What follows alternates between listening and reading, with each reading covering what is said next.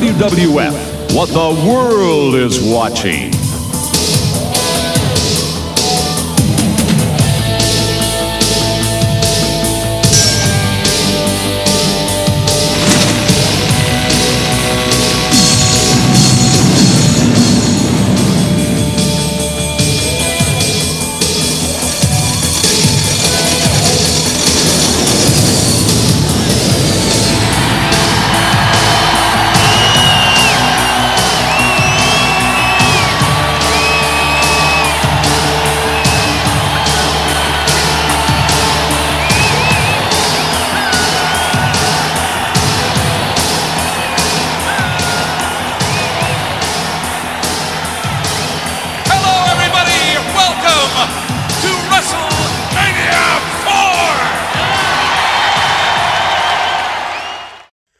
Right, thanks, Mean Gene, for that excellent introduction, of course. All right, we are back. It's a big one, WrestleMania 4. Before we get rocking and rolling here, I just want to acknowledge and thank the 20 people here on this podcast. We have 20 contributors giving their voice and opinions here on WrestleMania 4. They all turned them in on a timely manner, and it was all thrown together. So, again, thank you for all your work, and it is greatly appreciated here on the No So. All right, enough about that. Let's get into WrestleMania 4. Michael Cuck, tell us about the landscape for the Trump Plaza. Have a good show, boys and girls. Hello, ChroNoSo listeners. I am talking to you today about WrestleMania 4, what the world is watching. At the current state of the WWF, there is no WWF champion because the great Andre the Giant beat Hulk Hogan. No matter what anyone says, he would have been a great champion. And then he proceeded to hand off the championship to the Million Dollar Man. But hey, in the future, if Eric Bischoff can just hand over a title and just say, here you are, Triple H, you're the title holder, well then, Ted DiBiase was my WWF Heavyweight Champion. Also, your Tag Team Champion Strike Force, and the Intercontinental Champion, the Honky Tonk Man. This is being held at what they considered Trump Plaza. It had an attendance of 19,199 and a $1.4 million gate. It was a 6.5 buy rate, but if you look at it in comparison to the last WrestleMania, it's a big difference. But the Trump Plaza is actually known as Boardwalk Hall. It was built in 1926 and it opened in 1929. In 1987, it became the National Landmark. It contains the world's largest musical instrument, a pipe organ. It generally holds 10,500 for hockey, 14,770 for concerts. What Boardwalk Hall is most famous for is probably the hosting of the Miss America pageant. From 1940 to 2006, and again in 2013 to 2019, it hosted it. 1964, Democrat National Convention. And then the very next weekend, the Beatles during their first U.S. tour. Many luminaries such as Judy Garland, Rolling Stones, Bruce Springsteen, Bon Jovi, Madonna, The Who, and many, many others have performed here. In 2003, Justin Timberlake and Britney Spears or Christina Aguilera was supposed to perform, but the stage collapsed. Oh no, the world just missed out on that. Also, for sporting events, Mike Tyson was a common boxer here. He held four of his seven title defenses here, including the great TKO of Larry Holmes and the most famous one of them all 91 seconds of knocking out Michael Spinks. It also was the home of Holyfield versus Foreman, their, their second match together. And then it also held the first indoor football game in the 30s. 1964, it was home of the Liberty Bowl. Also, it has held many events. Soccer. There was also a, oh, for football, NCAA, there was the Boardwalk Bowl. It is held indoor and arena football. It is held basketball, NCAA, and even the NBA. 1949, it was an exhibition game um, with the Philadelphia Eagles and the Washington Redskins, but at the same time, it was a doubleheader for the Syracuse Nationals and the Philadelphia Warriors of the NBA. It also has held different hockey events. 1995, the hall was used for Monica Seles' return to tennis after she had been stabbed in 1993. It has held the Women's Tennis Fed Cup. Obviously, it is holding this event in 1998, WrestleMania 4, and it holds it next year also. Has although Bob Uecker does screw up and call it the convention center. Well, enough about the home of this WrestleMania Boardwalk Hall. We hope that you enjoy the show.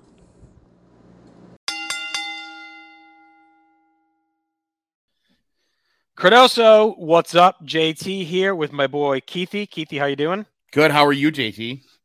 Good. You know, when you proposed this option to me when we were together recently to talk WrestleMania 4, two of the stupidest matches on the card, how could I how could I turn it down? So you're going to get a double dose of JT and Keithy here on this Chronoso. So this is your first one, and uh, we're kicking it off by talking Battle Royal the mm-hmm. opening 20 man battle royal, first match on the card. Mm-hmm. Not the first battle royal in WrestleMania history, though, Keith. No, that is true. We had the phenomenal NFL superstars versus the WWF superstars live in the. Rosemont Horizon, right? Yeah, Chicago with uh Andre the Giant. He is the Giant winning that one. So Andre like that, not in Andre not in that battle royal. And I feel like that battle royal gets overlooked a little bit, honestly, because I, I feel like it's been talked about so historically by WWF with the football guys in it and this yeah. and that. And yeah. uh, but it's actually a really good battle royal. like, great battle royal. Yeah, I, I actually I watched it underrated. recently. Yeah. And it was it was a great battle royal. I mean, you had like refrigerator Perry coming off of the Super Bowl win. I mean, you know, that was a and that was a big deal, like him and uh Big John Studd kind of mixing mm-hmm. it up a little bit. So yeah, no, I think that's a great it is an overlooked battle royal. Uh, I kind of wish that they would bring back battle royals on the WrestleMania show. well, they kind of did it on the pre-show for a while. Yeah. Uh, they, well, they, they do the Andre. So yeah. Well, they, had the last two years though. I think it's been on SmackDown, which is kind yeah, of depressing. True, true. So, uh, all right. So we have Gorilla Monsoon and Jesse Ventura in the booth for this as usual, but they're actually joined by Bob Uecker in his second straight WrestleMania. Yeah. Uh, so that definitely adds to this match quite a bit with him and his jokes and his one-liners. Uh, let's run through the participants real quick. We have Bad News Brown, Mm-hmm. We have the Bolsheviks, Nikolai Volkov and Boris Zhukov. Mm. We have the Hart Foundation, Bret Hart and Jim Neidhart. The Killer mm-hmm. Bees, mm-hmm. B. Brian Blair and Jim Brunzell. Dangerous Danny Davis, George the Animal Steele. King Harley Race, Hillbilly Jim, Jacques and Ramon, the Rougeau brothers. The Young Stallions, Paul Roma and Jim Powers. Junkyard Dog, Ken Patera. Ron Bass, Sam Houston, and Sika. Mm. And, and then, of course, uh, yeah, we named Hart. Okay, so that, that's your field. This feels like the majority of this field is Tag like uh, well that, but also like end of life. Yeah, like there's right. a lot of guys in here that are mm-hmm. nearing the end of their run. They're yeah. kind of iconic early Federation era guys, mm-hmm. but like most of these dudes are gone by like 89. I know a lot of people have said that like 87, 88 is like the turning point from like the from like dare I say the the rock and roll rock and wrestling or even the WWF into the into the what we end up knowing as the golden age. And like you said, this has everybody that's in that era that's gone. I mean, like you said, within a year. I mean, not not even. Well, no, most of these. I think most of these people hang around through all of '88. So yeah, but they're all gone by '89. I'd say by '89, they're pretty much done. Like these are guys that are in their final months yeah. with the company. I mean, if you look at it, like uh, the Bolsheviks are around for a while, but they're pretty much by 89, just like jobbers. Mm-hmm. Um, the Killer Bees are just about done mm-hmm. here. Danny Davis is just about done. Seek is gone. Steele is gone. Seek yep. is gone. Ron Bass is like gone after, right. you know. Yeah. He's yeah, he's gone by the by the end of the year. Mm-hmm. Well, you know, he's there very early tonight. He's gone in January. Patera's almost done. JYD's done. Yeah. Sam Houston's done. The Stallions mm-hmm. are done as a team. Mm-hmm. Um, Race you know, not that they intended it to be, but he's just about done because he gets busted through the table soon, and mm-hmm. then he pops back up in early '89. Then he's gone. So like, I, that's that's most of the field, right? Yeah, that's pretty, pretty much, much. on yeah. ice after this. So, mm-hmm. um, I, you know, I, I, always did like the match, uh, like as an opener. Uecker, I think, adds a ton to it for sure. Yeah, Uecker saying that it's the it looked like the final cut day of cut down day. I love too when he says Vin, Vince McMahon called me to be part of the show, and there you could you could feel him cringing in the back that yeah. he said Vince is the one that called him. Um, a lot of baseball jokes. He talks a lot about Vanna White throughout this. Oh, I, I, wrote down. I said he had four Vanna White jokes, and he had ba- I think he had like four baseball jokes. He had he talked about like Billy Martin being a manager in the back. like, you know what was great was Jesse kept trying to throw the baseball jokes at him, and you could tell that like you could tell that Uecker was just like, yeah, yeah, yeah. yeah, we're gonna talk about Vanna. I think the Um, best the best Vanna joke is when is when Jesse says, uh, "Huh, you know, uh, Vanna's got great taste. She must be less filling too." yeah, that's I was like, Jesus Christ. Uh, well, uh, and of course, yeah. referencing Miller Lite, which was uh, Uecker's beer that he Drink of choice. Yeah, well, and promoted. Um, Yeah. I, I think the other big memorable. Well, we have two big memorable parts of this match, right? One is the ending. We'll get to that. Yeah. I think the other is that George Steele never gets in the ring. I know. Um, Uh, yeah. and, and they're confused about it too, right? Like Jesse, like I don't think he ever got in the ring. He's like, no, I think he went in and went over the top. Right, yeah, Gorilla, like- Gorilla, yeah. Gorilla cl- completely missing the boat on that. Like, no, he never went in the ring. right. So I'm guessing is he just he can't bump at this point? Is that the problem? Uh, well, you know, it's funny because uh, I know, like, on the, I think it's on the Saturday night's main event after this, he has that horrible promo where he's talking about Neidhart, and he, and, and of course, he, he kind of helps Neidhart fall over the top rope in this from the outside. So, I mean, he wrestled a few more matches after this, but maybe he think they were can't. going to do a few? Yeah, maybe he can't do the over the top bump or something, you know? Yeah, then why have this have him at ringside as like a guest? I mean, it's George fucking Steele, right? You could have him be something goofy, like Have have him on him the mic. or, or just like the guest uh, uh, timekeeper, George Animal Steele, the legend. Yeah, like I mean, whatever. Like do that, and Yeah. then have him pull Anvil out. Like him Yeah. never getting in the ring and never getting eliminated is kind of stupid. I'm sure they had another bum that could have thrown in there to take his place. Uh, oh, geez, I don't know. Maybe There had to be someone lingering. There had to be, you know, Scott Casey. Maybe. Yeah, it's just Scott Casey had to be had to be flown in somewhere. Sam Sam Houston, the the first one thrown out. I thought that was great. Yeah, he's uh, yeah, he's just not. He's got nothing by this point. Yeah, and they Um, even comment they're like Sam Houston's too late to be in a battle royal. Like, because then the best is like the next one that goes out is Sika, and the, and as soon as Jesse says that, Gorilla goes, "Oh well, Sika's pretty heavy, and he gets thrown out." So, And then right after they get Steel pulls out Anvil, yep, uh, the bees and Ray Rougeau go out. Yep. It's a lot of meandering here. It's just kind of. Mhm. It's almost like they use it to kind of set the feel of the show. Like you were looking at Trump Plaza, you're trying taking it all in. Uecker's Yeah. cracking jokes. We got But a big night ahead. I like the concept of doing this on this card because you're trying to get everyone in.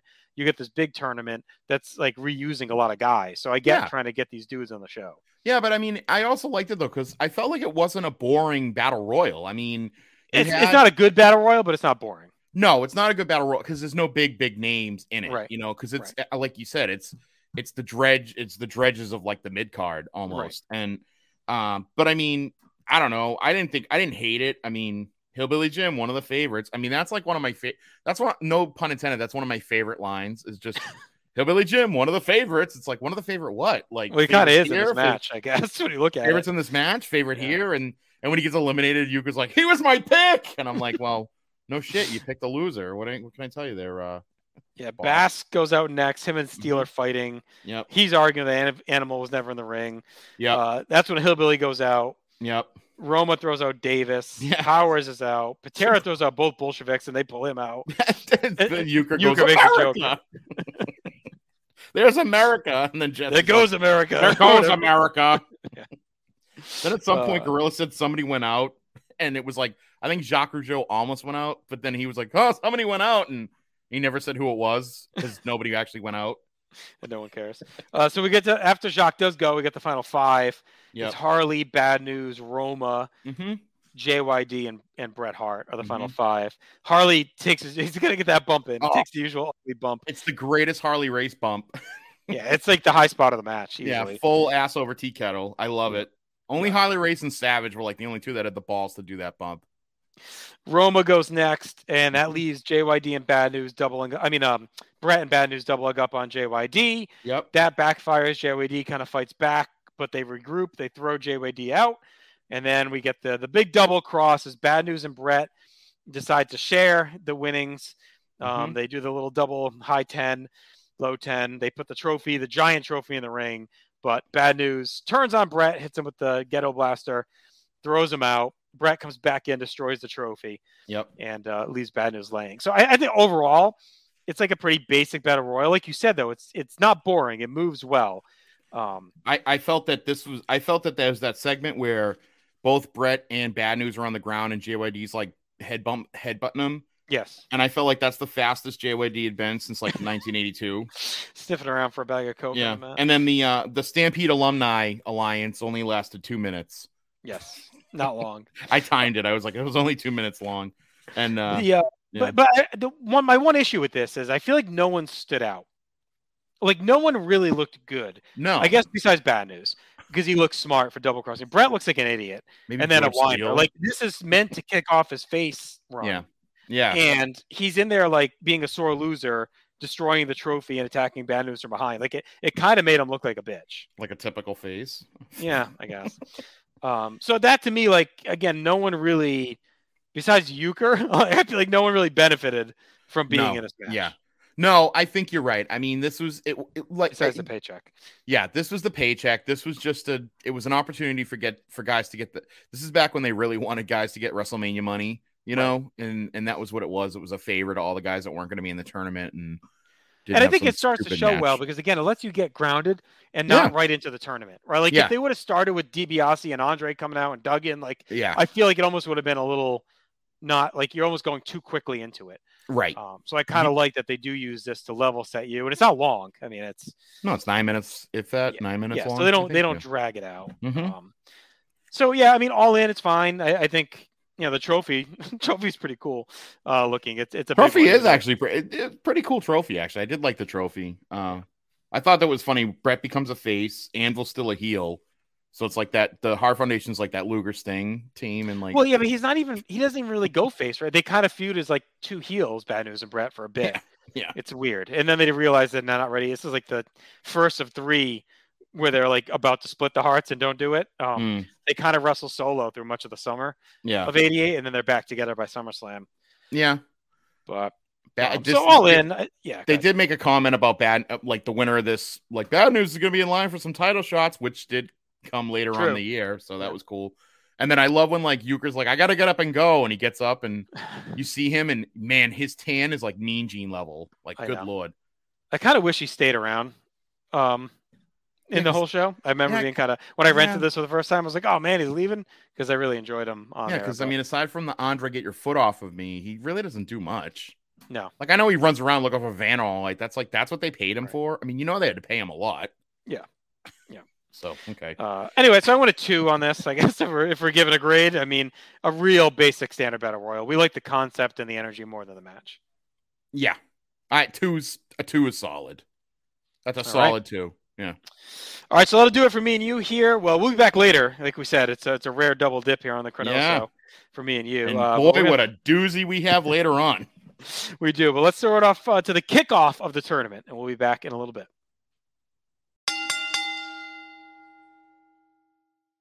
Hello, Chronoso Monthly. I am Ryan Everett, and I'm going to be running down all the Bob Uecker segments at WrestleMania 4.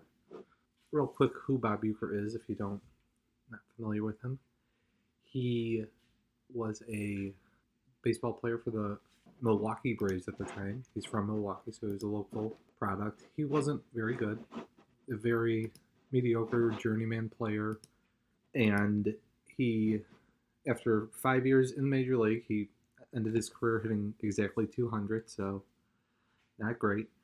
Uh, catcher, but played for five years, and then he signed on in 1971 with the Milwaukee Brewers to do radio, and he has been doing that for the last 52 years now. So he is very entrenched at, in that position. He um,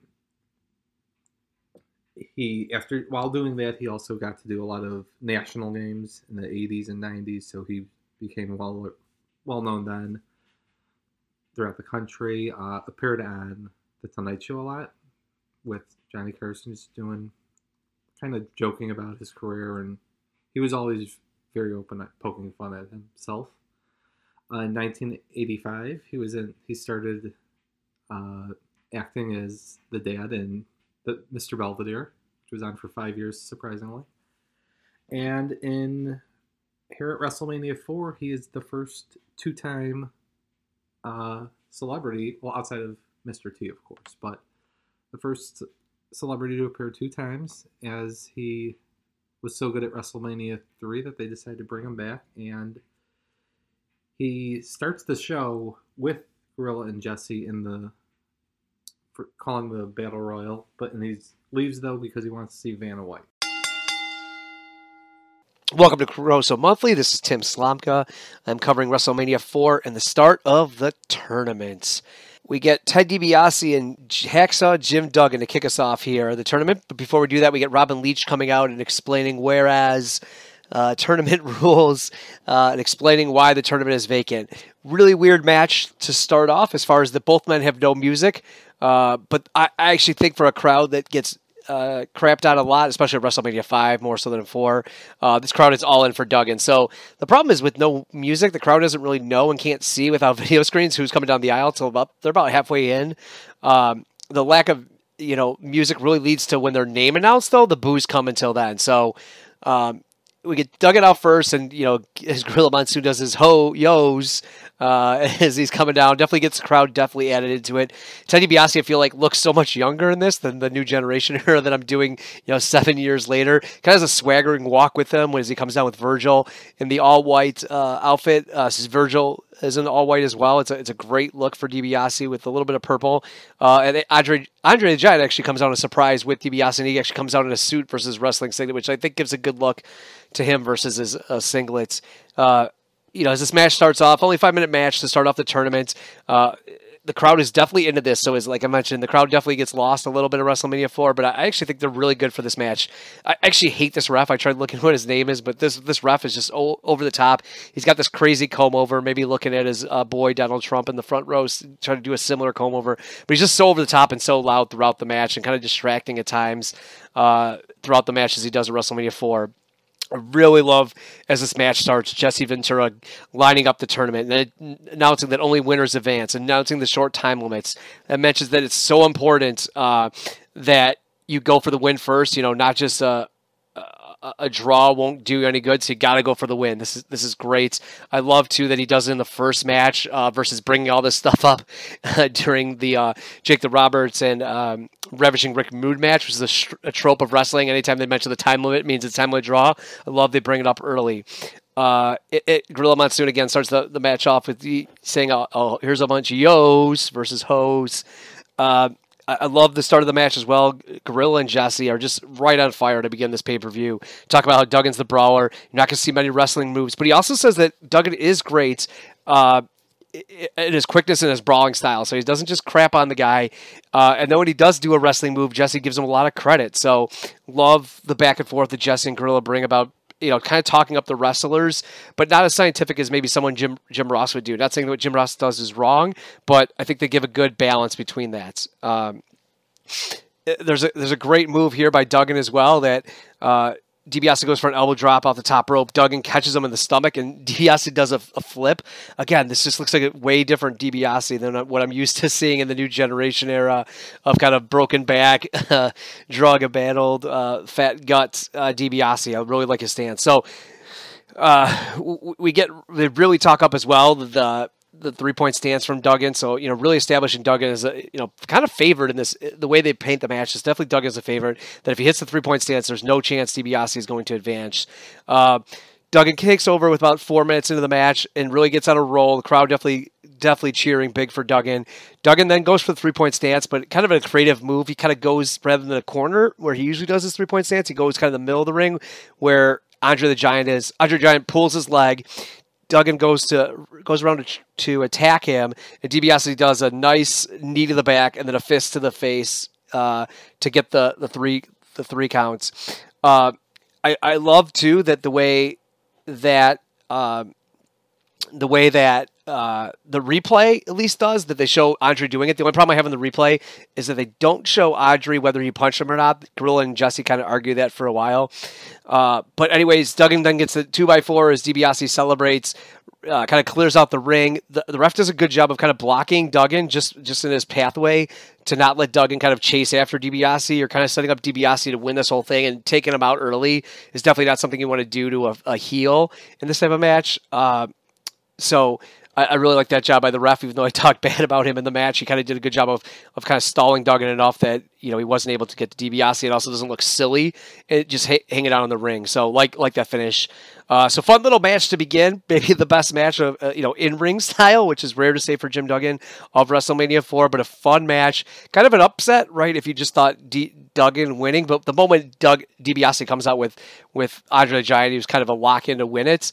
Uh, but a fun little match to start off. I think Edric's music again would have helped this out. Crowd was definitely hot for it, and a, a good start to WrestleMania four. I hope everyone else in ChroNoSo Monthly could keep picking me up with uh, some other good matches, but uh, a fun start after the Battle Royal t- to the tournament. And uh, love, again, Jesse, uh, Robin Leach, and, and Gorilla all do a great job of just building up the momentous occasion of this tournament.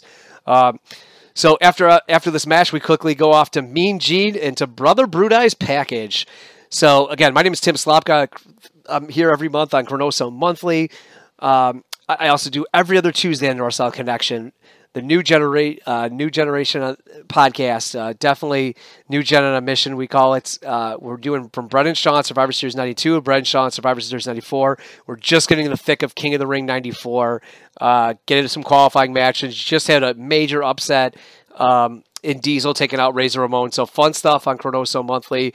Uh, we, uh, you know, if I recommend an episode, love our Royal Rumble 94. Love our WrestleMania 10 podcast that we just did. And I would just love you guys to check out, rate, listen, rate, and review uh, the new generation era. You know, whether it's just the pay per views or you guys want to check out the weekly TV that we do. Uh, we do Raws and Superstars every week, tw- usually two two Raws and two Superstars per week. So every that's every other Tuesday in the North South Connection. You know, Tim Slopka with JP, Justin Pratt. Uh, love it, and thanks for all the feedback we get. So thanks for listening to ChroNoSo Monthly, and we'll see you next month. Brutus the Barber Beefcake. Please. You've already given me my haircut. Brutus the Barber, take a look at this. Brutus, this is incredible. What a package. Where do you buy these clothes? Where do you get something like this? What is that, fishnet? You don't get these oh, oh, oh, down on the boardwalk, brother. It's Beefcake. It's Brutus the Barber Beefcake. Here with Hollywood Dave Rollins, checking out this Mean Gene interview part one with Brother Brudai. What you think, Hollywood? Well, Rock and Ryan, it's good to talk to you again. Uh, I've been invited back. There's not that many times that happens to me in my lifetime, but uh, here I am again. Once again, uh, I had a lot of sexuality undertones going on in this um, this uh, promo right here with Brutus and his package with uh, Mean Gene and his uh, sexuality and his Minnesota ac- accent combined right there, and uh, Brutus one having some intercourse was also said there.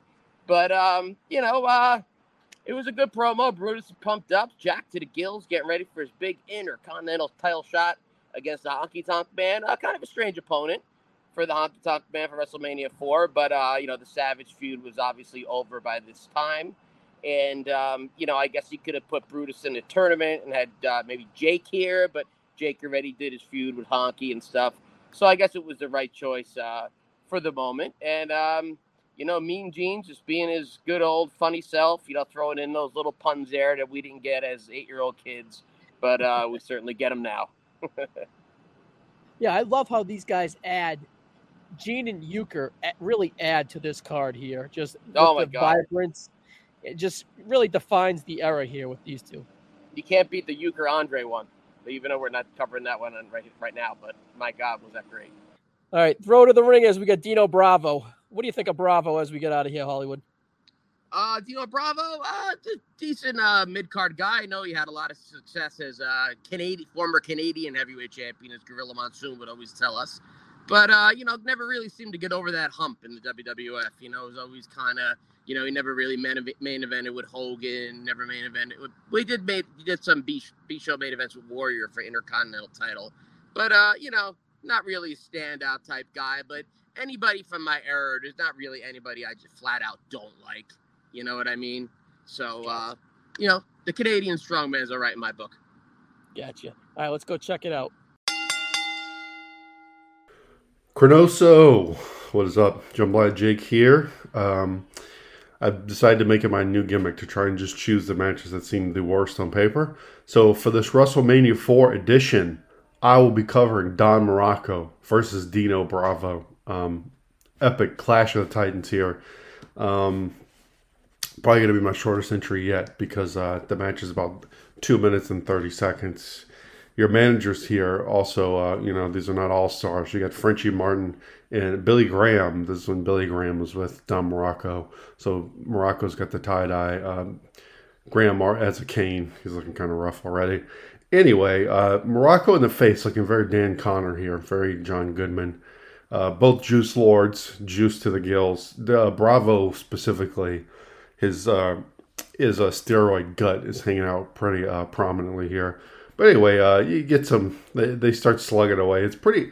You know, I'm I'm gonna be honest. It was a little more inspired than. I mean, I had low expectations going in, but it was a little more inspired than I thought. They kind of brought you know their working boots, wherever you consider Dino Bravo's working boots. But uh, you get some chops. Uh, we get a pretty bad botch in the corner though. It, he uh, Muraco goes like he's doing like a um, like putting both hands on the top rope, like he's almost going for like a, like a Vader splash type of thing and I guess he was going for a knee drop, but Bravo was like a little too far away, so he has to just like weirdly slip off. It was, yeah, it was it was rough.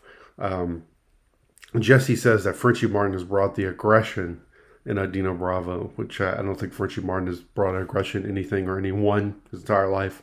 Um, Muraco starts doing some limb work here. We get Muraco kicking out the leg, starts uh, working over uh, uh Bravo's leg here for a minute. Um, but Dino kicks him into a guillotine on the ropes. Bravo hits the pile driver, but uh, he stalls a bit because he's an idiot, and that allows uh, The Rock to kick out. Jesse attributes this to Don Muraco's thick neck. That's why he was able to uh, withstand the punishment of the pile driver. The finish kind of sucks. Um, the ref gets bumped, or like uh, Bravo pulls the ref in front of him. But there's like a you know the thing where they delay, where the ref has to recover. Then uh, Bravo gets the side suplex you think the ref's coming to count, and the ref just DQs him. So Muraco gets a, a weak win here. So yeah, it's a very WrestleMania four, um, you know, early match in that it's not that great, but it was better than I thought from these two. I'd probably give it like a star, I guess, because they the chops were pretty good and they're they had a few spots where they were like being you know big juice lords laying into each other, which was okay, but you know it's better than expected, but that really doesn't mean a whole lot. And uh, yeah, I don't know. Not much else to say here. So uh, Don Muraco makes it through to the tournament. Will he win? No, he won't. Uh, spoiler, in case you need a spoiler on him. How old is the show at this point? Like 37 years or something. Who knows? But anyway, that's about it for this. that much more I could say. The match is like three minutes, and it's Dino Bravo and Don Muraco. So enjoy the rest of WrestleMania 4 and see who will become the uh, world champion. Uh, catch me on the Ruthlessly Aggressive podcast every other Tuesday for the most part here on the North South Connection.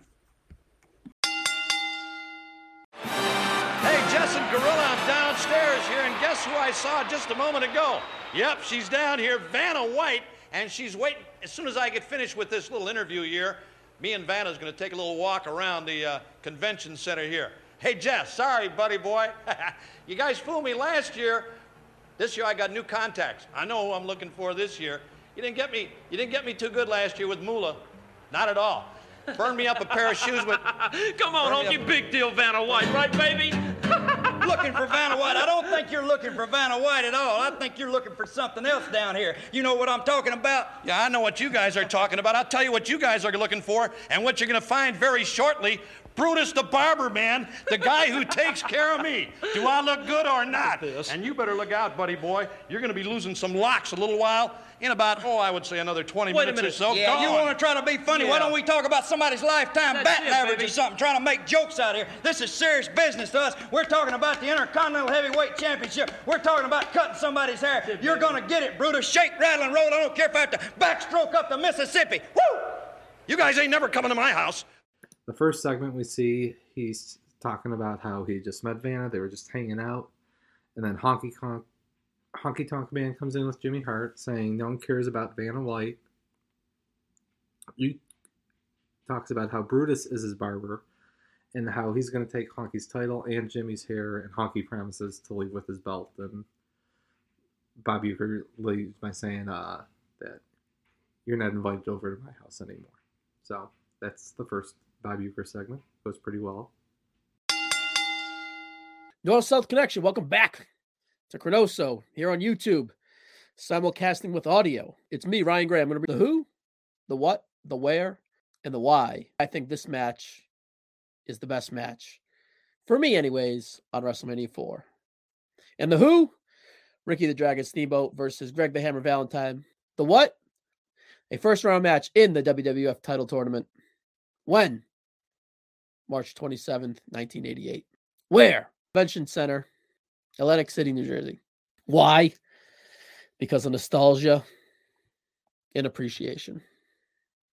Why is this nostalgia? Everyone's going to talk on this. Everyone in this ChroNoSo is going to talk about the two VHS tapes. For me, it would be across the street at my aunt's house in Rochdale, Massachusetts, where it was like a little convenience store, and I would just go in there and look at WrestleMania 4. It had two tapes. It was easy to watch, it was easy to order, and it was less time on the TV instead of playing with her dogs and cats, where I gained, where I probably gained my allergy for said cats and dogs. But even as a kid in the early 90s, and this tape being two, three years old, I loved Hulk Hogan and the Rockers. And at that time, Valentine is kind of a jobber, pretty much, on his way out of the WWF. And Ricky the Dragon Steamboat is a cartoon dragon or on the other show or not in the WWF. So I don't really know of him, but I know of him pretty much as a kid in the early 90s around what, seven, eight, nine years old. Of course, I had both their Hasbros, but with me to my aunt's house when I went there to rent them, I was playing with them as I was watching whatever wrestling tape I would uh, watch, and it was most likely this one. But even as a young you, not really knowing what was what, I appreciated this match because it was good. It's solid, as I'll get into. But then again, in the early in the mid two thousands, I kind of grew out of wrestling a little bit. Graduated high school in 2004. I remember watching WrestleMania 19. I definitely remember watching WrestleMania 20. I remember going to a pay per view in Hartford, Connecticut in 2004. I don't really remember much in 2005. I know I didn't watch WrestleMania 21 live, the end, but I was playing football. I was playing flag football, so I went for the, I went to my friend's house afterwards for the main event. Nowadays, I would have skipped that flag football game. Now we get towards the end of 2005, early 2006. In WrestleMania, the DVDs have been released. Um, it's a Thursday night, I believe. That's the night I played softball. Me and my girlfriend are at the mall, and we have some news that I guess I'm going to be a father. Well, I guess we are. I'm going to be a father. I'm a 19 year old kid. I'm whatever, nervous, whatever. So, what do I? I don't really know. What do I want to do? I I probably found comfort in nostalgia when that WrestleMania four set DVD volume one was looking right at me. Poor kid, just started working two jobs to get ahead for an incoming kid, and fuck it, 50 bucks? Am I gonna go home and watch this? Is this gonna be the springboard for me to become a wrestling fan again? I don't really think I ever fell out of it, but I didn't become obsessed with it again until this. So we go, I buy it, we go home. I it's softball, so I got to jump in the shower, get clean, and she throws it in. That was nice of her. But she throws it in WrestleMania 1. And I said, Krista, no, WrestleMania 4. Eject, get it out, throw it in. It's WrestleMania 4. So we're watching it. She instantly falls asleep, just like all the time. Dead as a doornail. Done. Knocked out. So I'm watching it. I'm tired. I'm in and out. It's not like nowadays where you're on your phone or whatever. You, like a buddy will text you, and so you jump on your Nokia and text them back or whatever. But I'm tuned in. Like this is my youth. This is my nostalgia. I'm watching this, and this match catches my eyes. But even again, in my late early 20s, late teens, this match catches my eye again, and um, I appreciate it. So, the why nostalgia as a youth. I appreciated it then, and then I appreciated it. I'm not saying this match got me back in, but that DVD set did get me back in. It sparked my interest. I would grab my laptop, just what's going on with wrestling now again. Jump on wrestleview.com, what I used to, jump on pro wrestling.com like I used to, just start Googling shit and then I'm watching Raw again.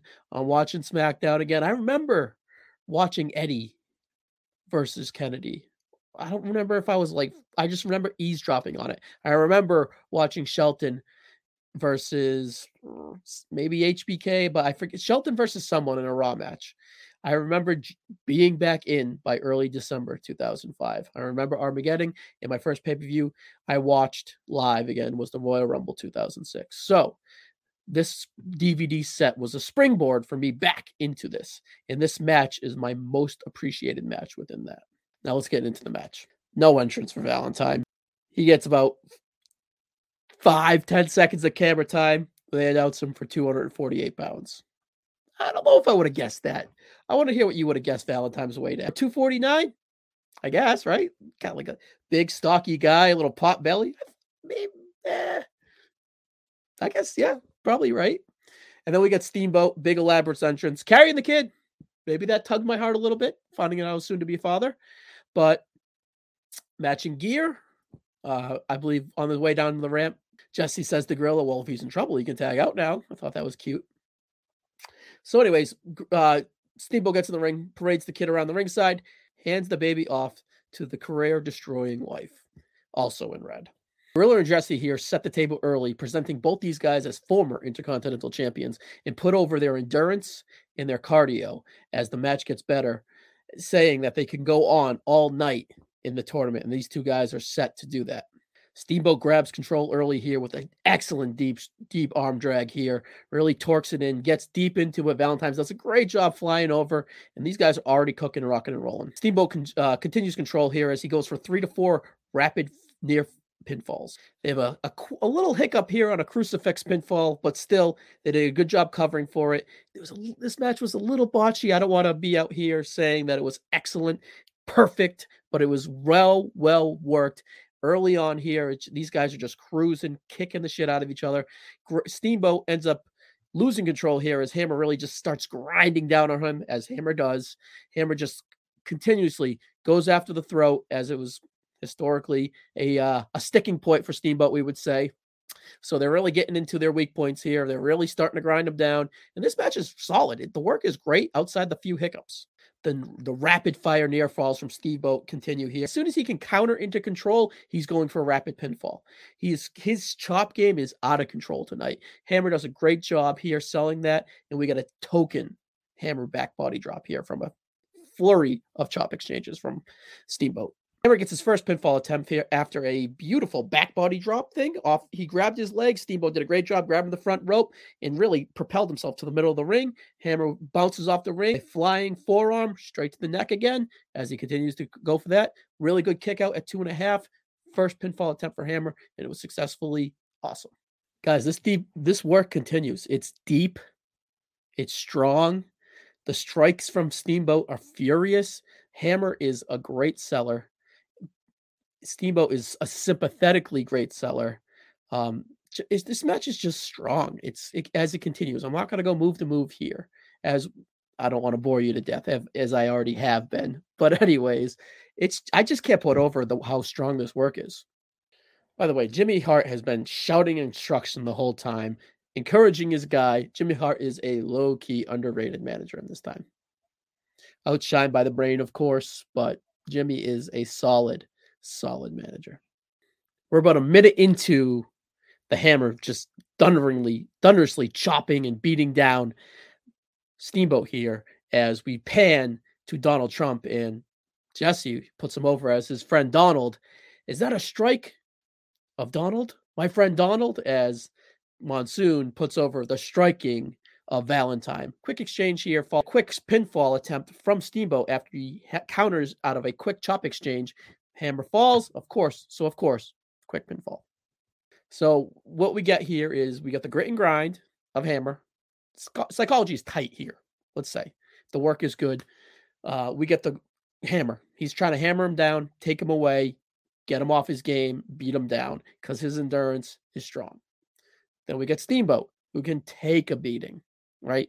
That's the name of his game. He can take a beating, he can dish one out too, but he usually outlasts you or catches you with a quick pinfall, or he's very urgent as a wrestler. So we're staying true to who we are within this structure. Guys, the deeper we get into this match, the strikes are still coming. Harder, deeper, thicker. All right, so we're getting down to the nitty gritty here. Steamboat has finally found a pace in a groove where he can really just lay into Hammer as Hammer has been laying into him all match here. Steamboat gets him into the corner. One, two, three, four, five, six, seven, eight, nine.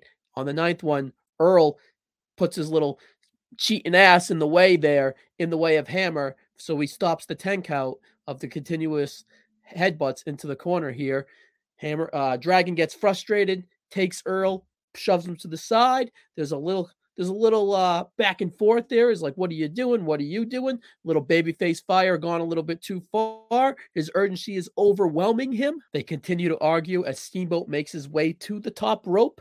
As Valentine flops to the back, Valentine makes his way to the top. They are still arguing. One, two, three. He's out of the ring. Beautiful crossbody attempt from the top rope. He really catches Valentine, but no, Valentine catches him. Reversal, reversal, grabs the tights. One, two, three. Steamboat was cheated, but it was a clean victory. However, you want to decipher it, it was a really good match. Structure wise, they they stayed on on track here. They hammered the shit out of each other. The chop exchanges were great. Um, urgency from Steamboat was fantastic. Hammer stayed true to himself. Steamboat stayed true to himself. He got a little frustrated at the end. Hammer outsmarted him. Grabbed the tights. One, two, three. Solid match, guys. Solid. Three and a quarter stars. Uh, two big botches here. The cross, the crucifix, and like some weird wumbly spot in the back in the on the corner from Valentine. But I'm not, you know, that's that's nothing here. These guys were eh, had an excellent nine minute match. Uh, could have gone a little longer, would have gotten better, absolutely. But they're hampered to this structure of, you know, whatever here. I like how they put them over early as endurance monsters, you know, to kind of make them threats throughout the night. Uh, we figured we were going to get Steamboat Savage in a rematch in the second round. We did not. Valentine stole this. So we will have to see how Valentine's fares in his next match. Unfortunately, for you YouTubers, that's on audio. But for the everyone else, that'll be up soon. YouTubers, go find the audio. ChroNoSo, we have 15 to 20 guys each episode bring you a match review or a segment review or promo review or whatever's going on in the history within the WWE. We're adding superstars, we're adding MSGs, Maple Leaf Gardens, Boston Gardens, whatever's coming your way next. But we will plug that all at the end. But I just want to throw that out to you here on the YouTube. All right, guys, catch you here. Also, catch out Aaron he, on part two on YouTube as Aaron brings you Demolition versus Strike Force here on YouTube. Later, guys. Matilda, Koko, and the Bird.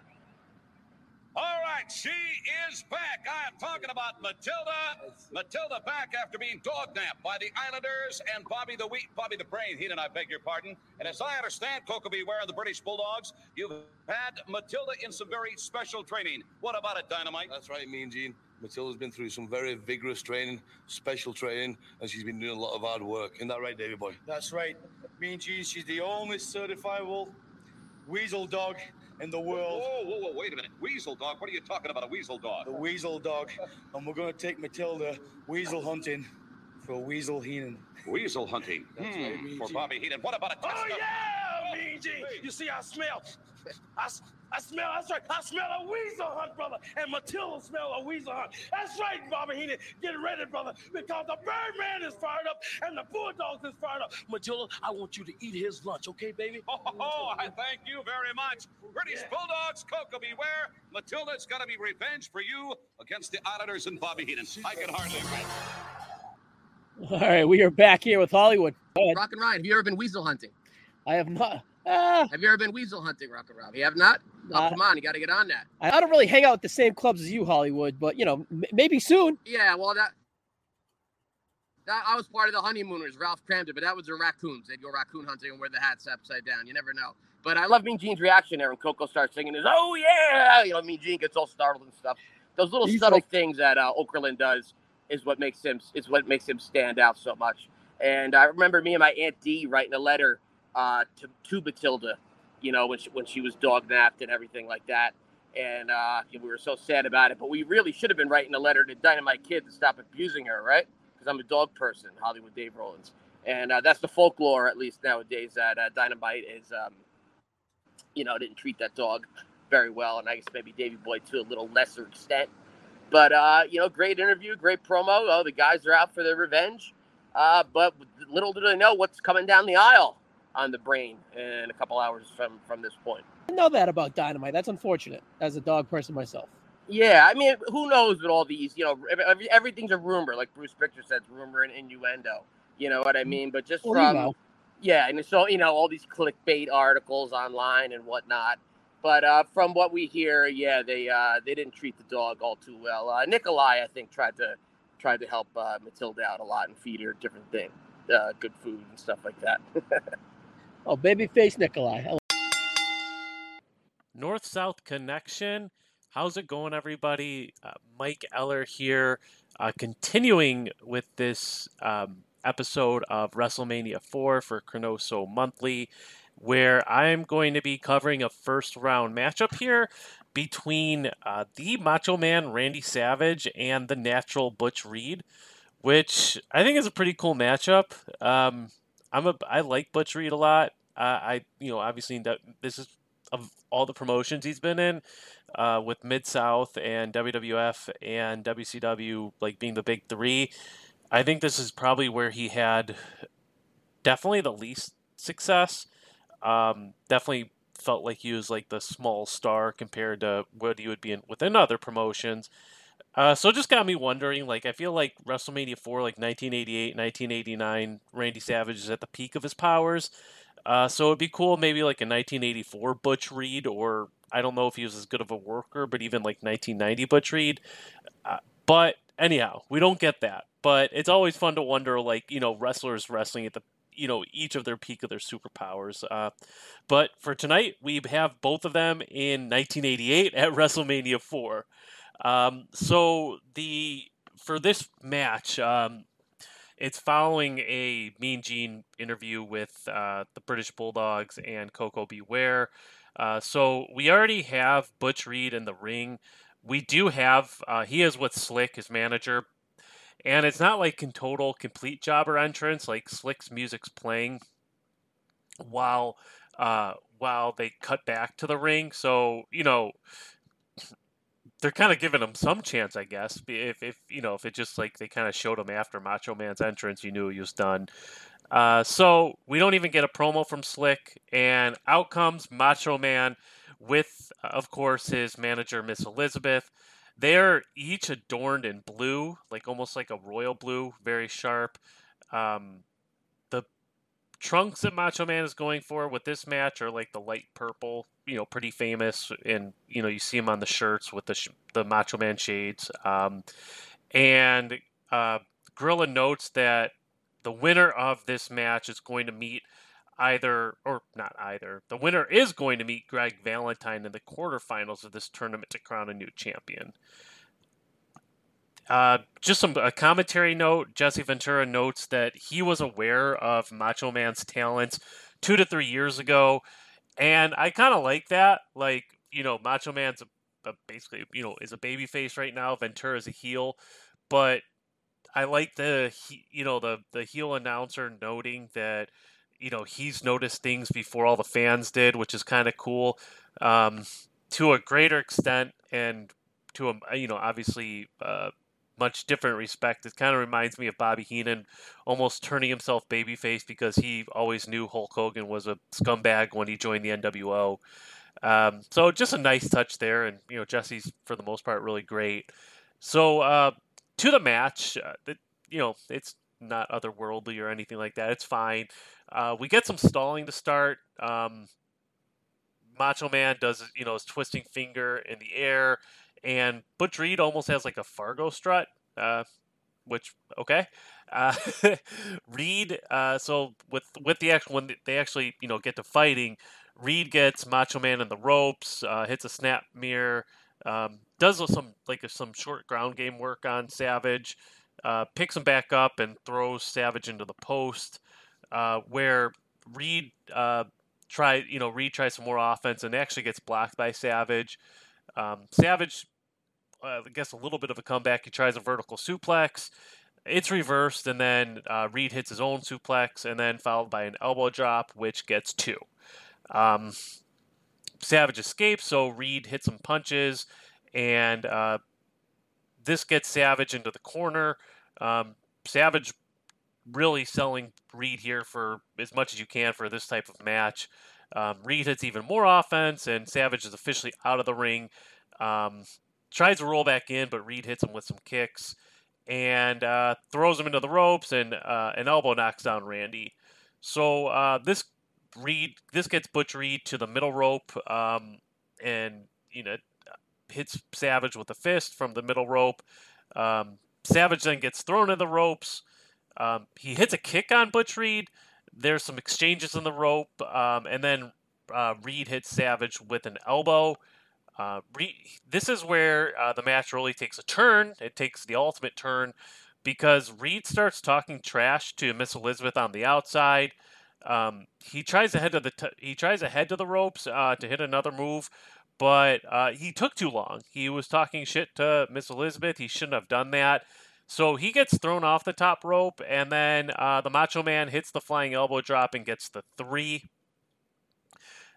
Overall, I mean, it, the match was fine. Um, you know, it was short. It wasn't, you know, this this wasn't out to be obviously Macho Man's last WrestleMania match versus Steamboat. They have a tournament, um, and they've got you know, Macho Man is hoping to have a lot, many more matches left in this tournament uh, in order to win. So I thought again, I thought it was fine. Uh, Reed, in general, uh, his offense looked good. I mean, it didn't look like amazing or anything like that, but I thought his offense looked solid. And uh, Savage, you know, sold for like ninety five percent of the match. There was no babyface comeback with the match this short. It, the babyface comeback was throwing him off the rope or throwing him off the top and winning. I, I did like that Elizabeth was like utilized well. Like she just didn't sit on the outside. Like honestly, Slick did. I kind of forgot Slick was even in the you know part of the match because he he didn't do anything. But Elizabeth did, and she helped Macho Man win because uh, Reed was really dominating offense. So they again they made good use of her, and she's not just sitting on the outside. So obviously, Macho Man is going to face Greg the Hammer Valentine, uh, which our team was going to get to later.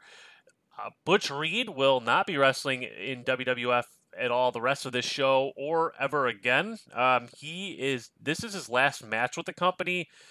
Uh, later in the year, he's gonna wind up in Jim Crockett Promotions. You know, obviously later WCW, uh, where you know he'll have some more success down the line, teaming with uh, Ron Simmons and uh, in with Doom, uh, which is an awesome team, but that's not this podcast. And I just looked at Wikipedia, and he uh, is only is next the last time he appears on WWF television. This being Butch Reed is an episode of SmackDown with his manager of Doom, uh, Teddy Long. So uh, won't see Butch in WWF TV for almost 20 years, and uh, that's that with this match. So I hope you enjoyed listen, listening about uh, Macho Man's first win. Uh, is he going to win any more? Please tune in and listen more. Uh, so we will get it to the next match, and we'll talk to you next time. You know, I was just looking at a picture here in the uh, WrestleMania book. Check it out, Jess. Look who's next to Vanna. I even signed it for her right here. She's right around the corner. We've been talking and going over a few things about WrestleMania, what we're going to do later on. you know how it is. I'm sorry about it, big boy. Hey, you know, with all the excitement and everything that's going on here with WrestleMania, I can't forget my little darling. I've been writing her letters, man. They just haven't caught up to her. You know how they move. You've been writing Vanna White letters? Yeah, that's right, buddy boy. And speaking of letters, you're going to get a letter a little later on. All three of you guys, you guys, the Islanders, and the Weasel, I might add, the British Bulldog, Koko B. Ware. And I got a big surprise for you, baby. And I know you know he's here. Matilda's back, and you are in a jam. For what you did, for what you did to that dog, the ASPC KGBY ought to be on you forever. First of all, I don't have to take insults from you or anybody else. You talk about people writing in letters. You had over 700,000 votes to get in the Hall of Fame. You'd have had a lot more than that, but you ran out of stamps. so don't tell me any of your garbage. Yeah. And as far as some dog, putting their, the bite on me, dragging me out in the sand, and burying me so nobody can find me. You're wrong. See, I got a surprise for everybody. I got my Islanders. Bobby the Brain Heenan. You can take Koko B. Ware. You can take the British Bulldogs and that miserable mutt Matilda and that bird. Put them all in one package and get rid of them. I got other things to do. Gentlemen, let's get ready. Yeah? hey, speaking of smorgasbords, Matilda's going to have plenty tonight. and you Islanders, don't ask me to come back and speak at your outrigger dinner. You guys have had it as far as I'm concerned. And then we come back, and Bob Uecker is talking again about how he's talking to Vanna White and shows that they're right next to each other in the program, which makes sense because you would put the celebrities on the same page, I think. And then Heenan, he, Bobby Heenan and the Islanders walk in. Bob Uecker makes sure to call him a weasel and tells him that Matilda is back.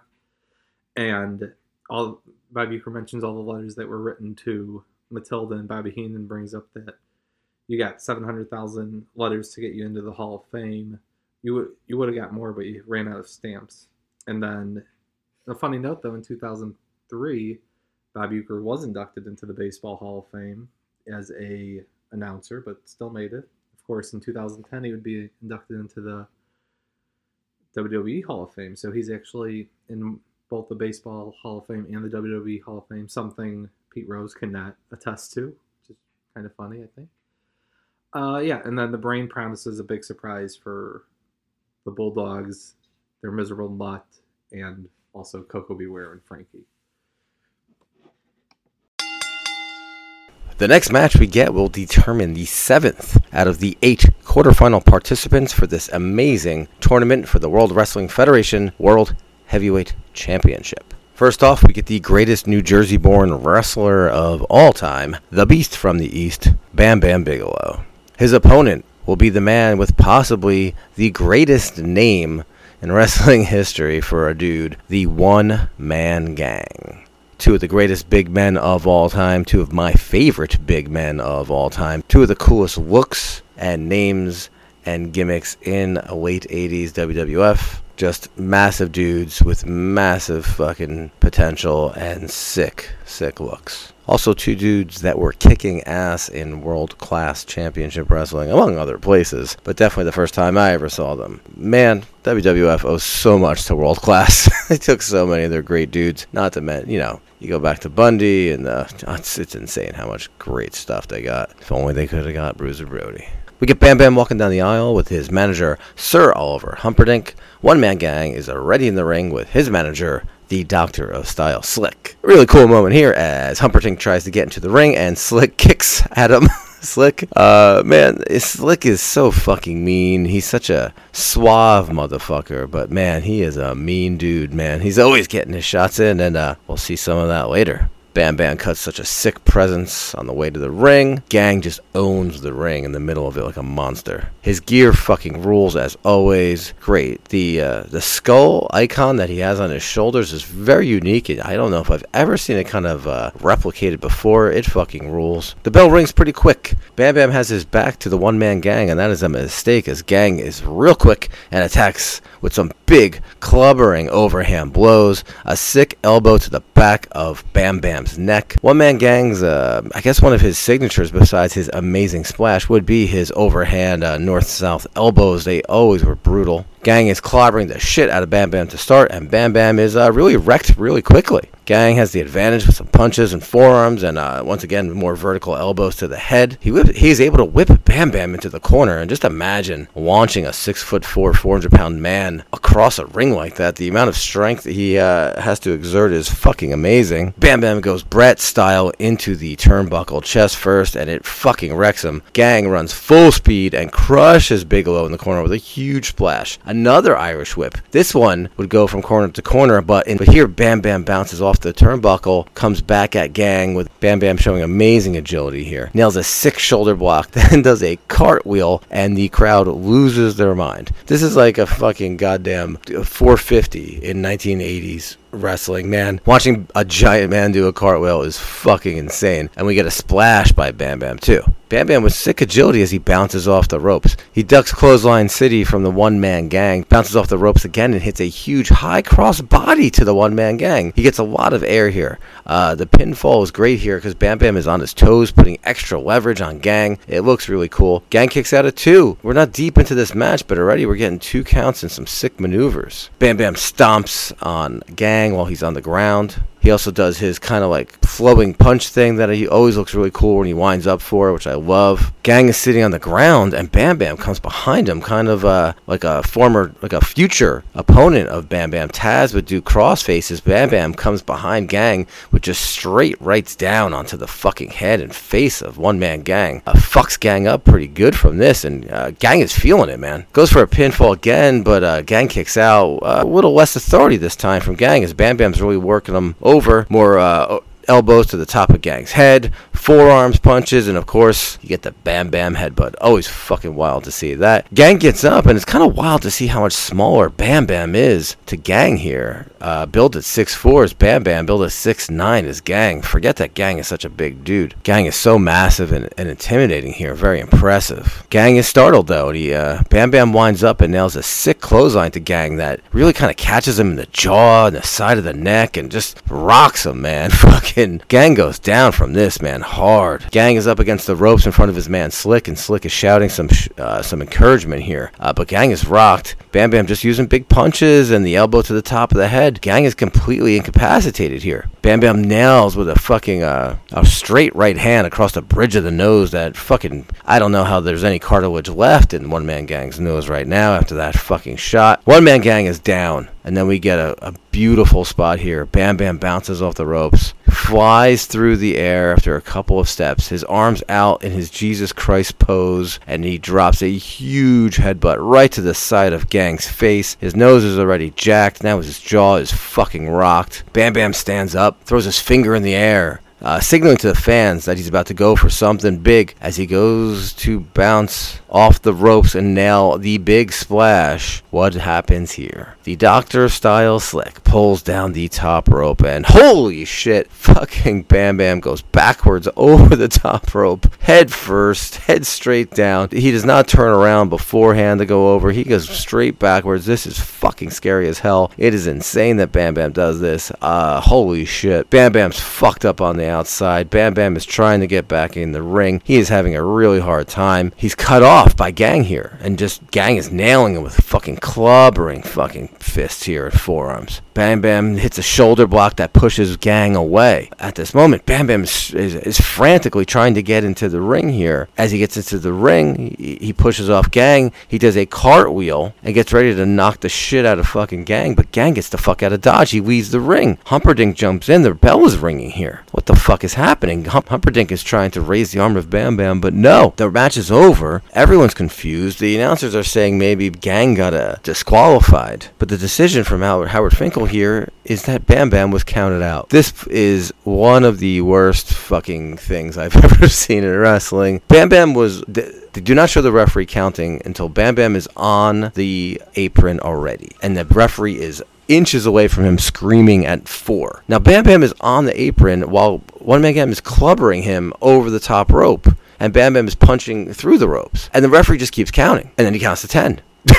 and then that's it. I've never seen a count out like this before WrestleMania 4. I don't know if I've ever seen one after it, and if I have, it's fucking stupid. This is one of the worst finishes in WrestleMania history by far. As a kid, this was infuriating because I loved Bam Bam Bigelow so goddamn much. This could have been a fucking big man classic. I mean, shit, man. You have the. It starts off with Bam Bam getting all the all the fire in the beginning. You have the you have the makings of a classic here, and you just get this shit fucking finish. It annoys me forty fucking years later.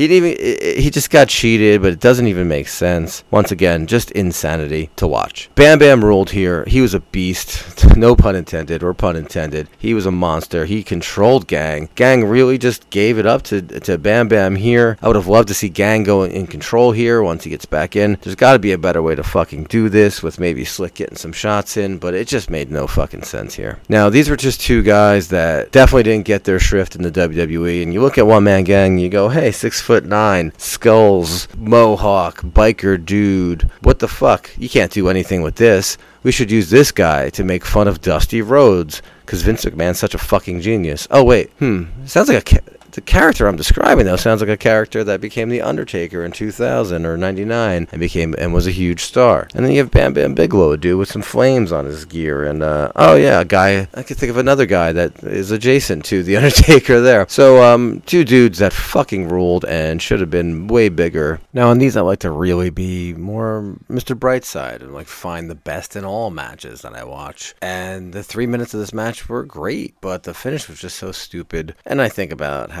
all both these guys were kind of handled in their career, and it just kind of annoys me and bums me out. But this is a big beast hoss fight thing, right? And it makes me think of Godzilla and King Kong, right? That's the obvious analog. But I think of Freddy versus Jason. Anytime there's a movie with a crossover or TV show or a comic book, it is never as satisfying as you want it to be. Those are for political reasons of like, hey, this character's creator wants this, this character's creator wants this. Unfortunately, in this instance, it's not the person that created the characters, but the person that created the venue that's a fucking dumb fuck and screwed this match up. My name is Rocco Martone.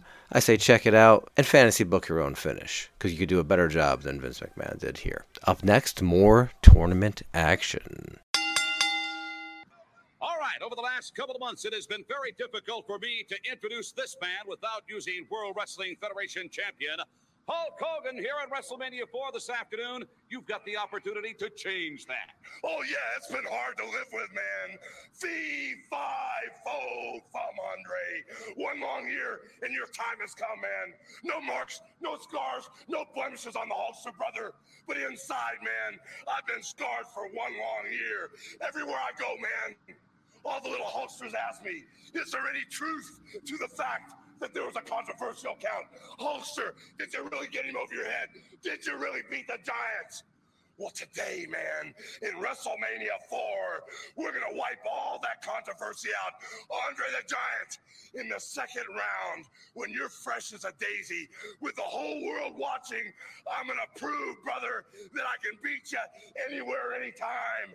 And all my Hulkamaniacs, they're going to feel it too. Speaking of the Hulkamaniacs, Hulk Hogan, we have seen him here in Atlantic City, and I know millions others are watching very intently all around Yeah, the world. but if you looked in their eyes, man, have you seen the fear in all those little Hulksters? They realize that when I get Andre the Giant cinched up in the launch position, when I slam him through the Trump Plaza, brother, from New York down to Tampa, Florida, the fault line is going to break off. And as Andre the Giant falls into the ocean, as my next two opponents fall to the ocean floor and I pin them, so will Donald Trump and all the Hulkamaniacs. But as Donald Trump hangs onto the top of the Trump Plaza with his family under his other arm, as they sink to the bottom of the sea, thank God Donald Trump's a Hulkamaniac. He'll know enough to let go of his materialistic possessions, hang on to the wife and kids, dog paddle with his life all the way to safety.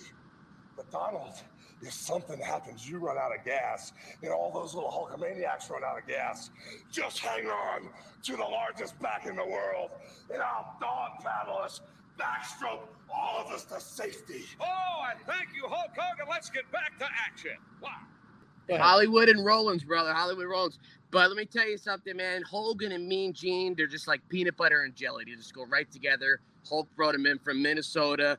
Uh, Hulk basically followed him to WCW. Well, that's not the reason why he went, but it would have been so weird if Mean Gene stayed in 93 without Hulk. I know Hulk did his little run in 02 without Mean Gene, but they would even bring Mean Gene back and like when Hulk would do his uh, one-offs here and there and uh, have him host Hulk's birthday party or whatnot. Those two just standing together just it, it looks so great. It's a perfect combination. And hey, this might be a little controversial here, so I don't want to get into politics. But where was the Hulkster to help out Donald Trump in 2020? That's what I want to know. He didn't put him on his back back then, Jack.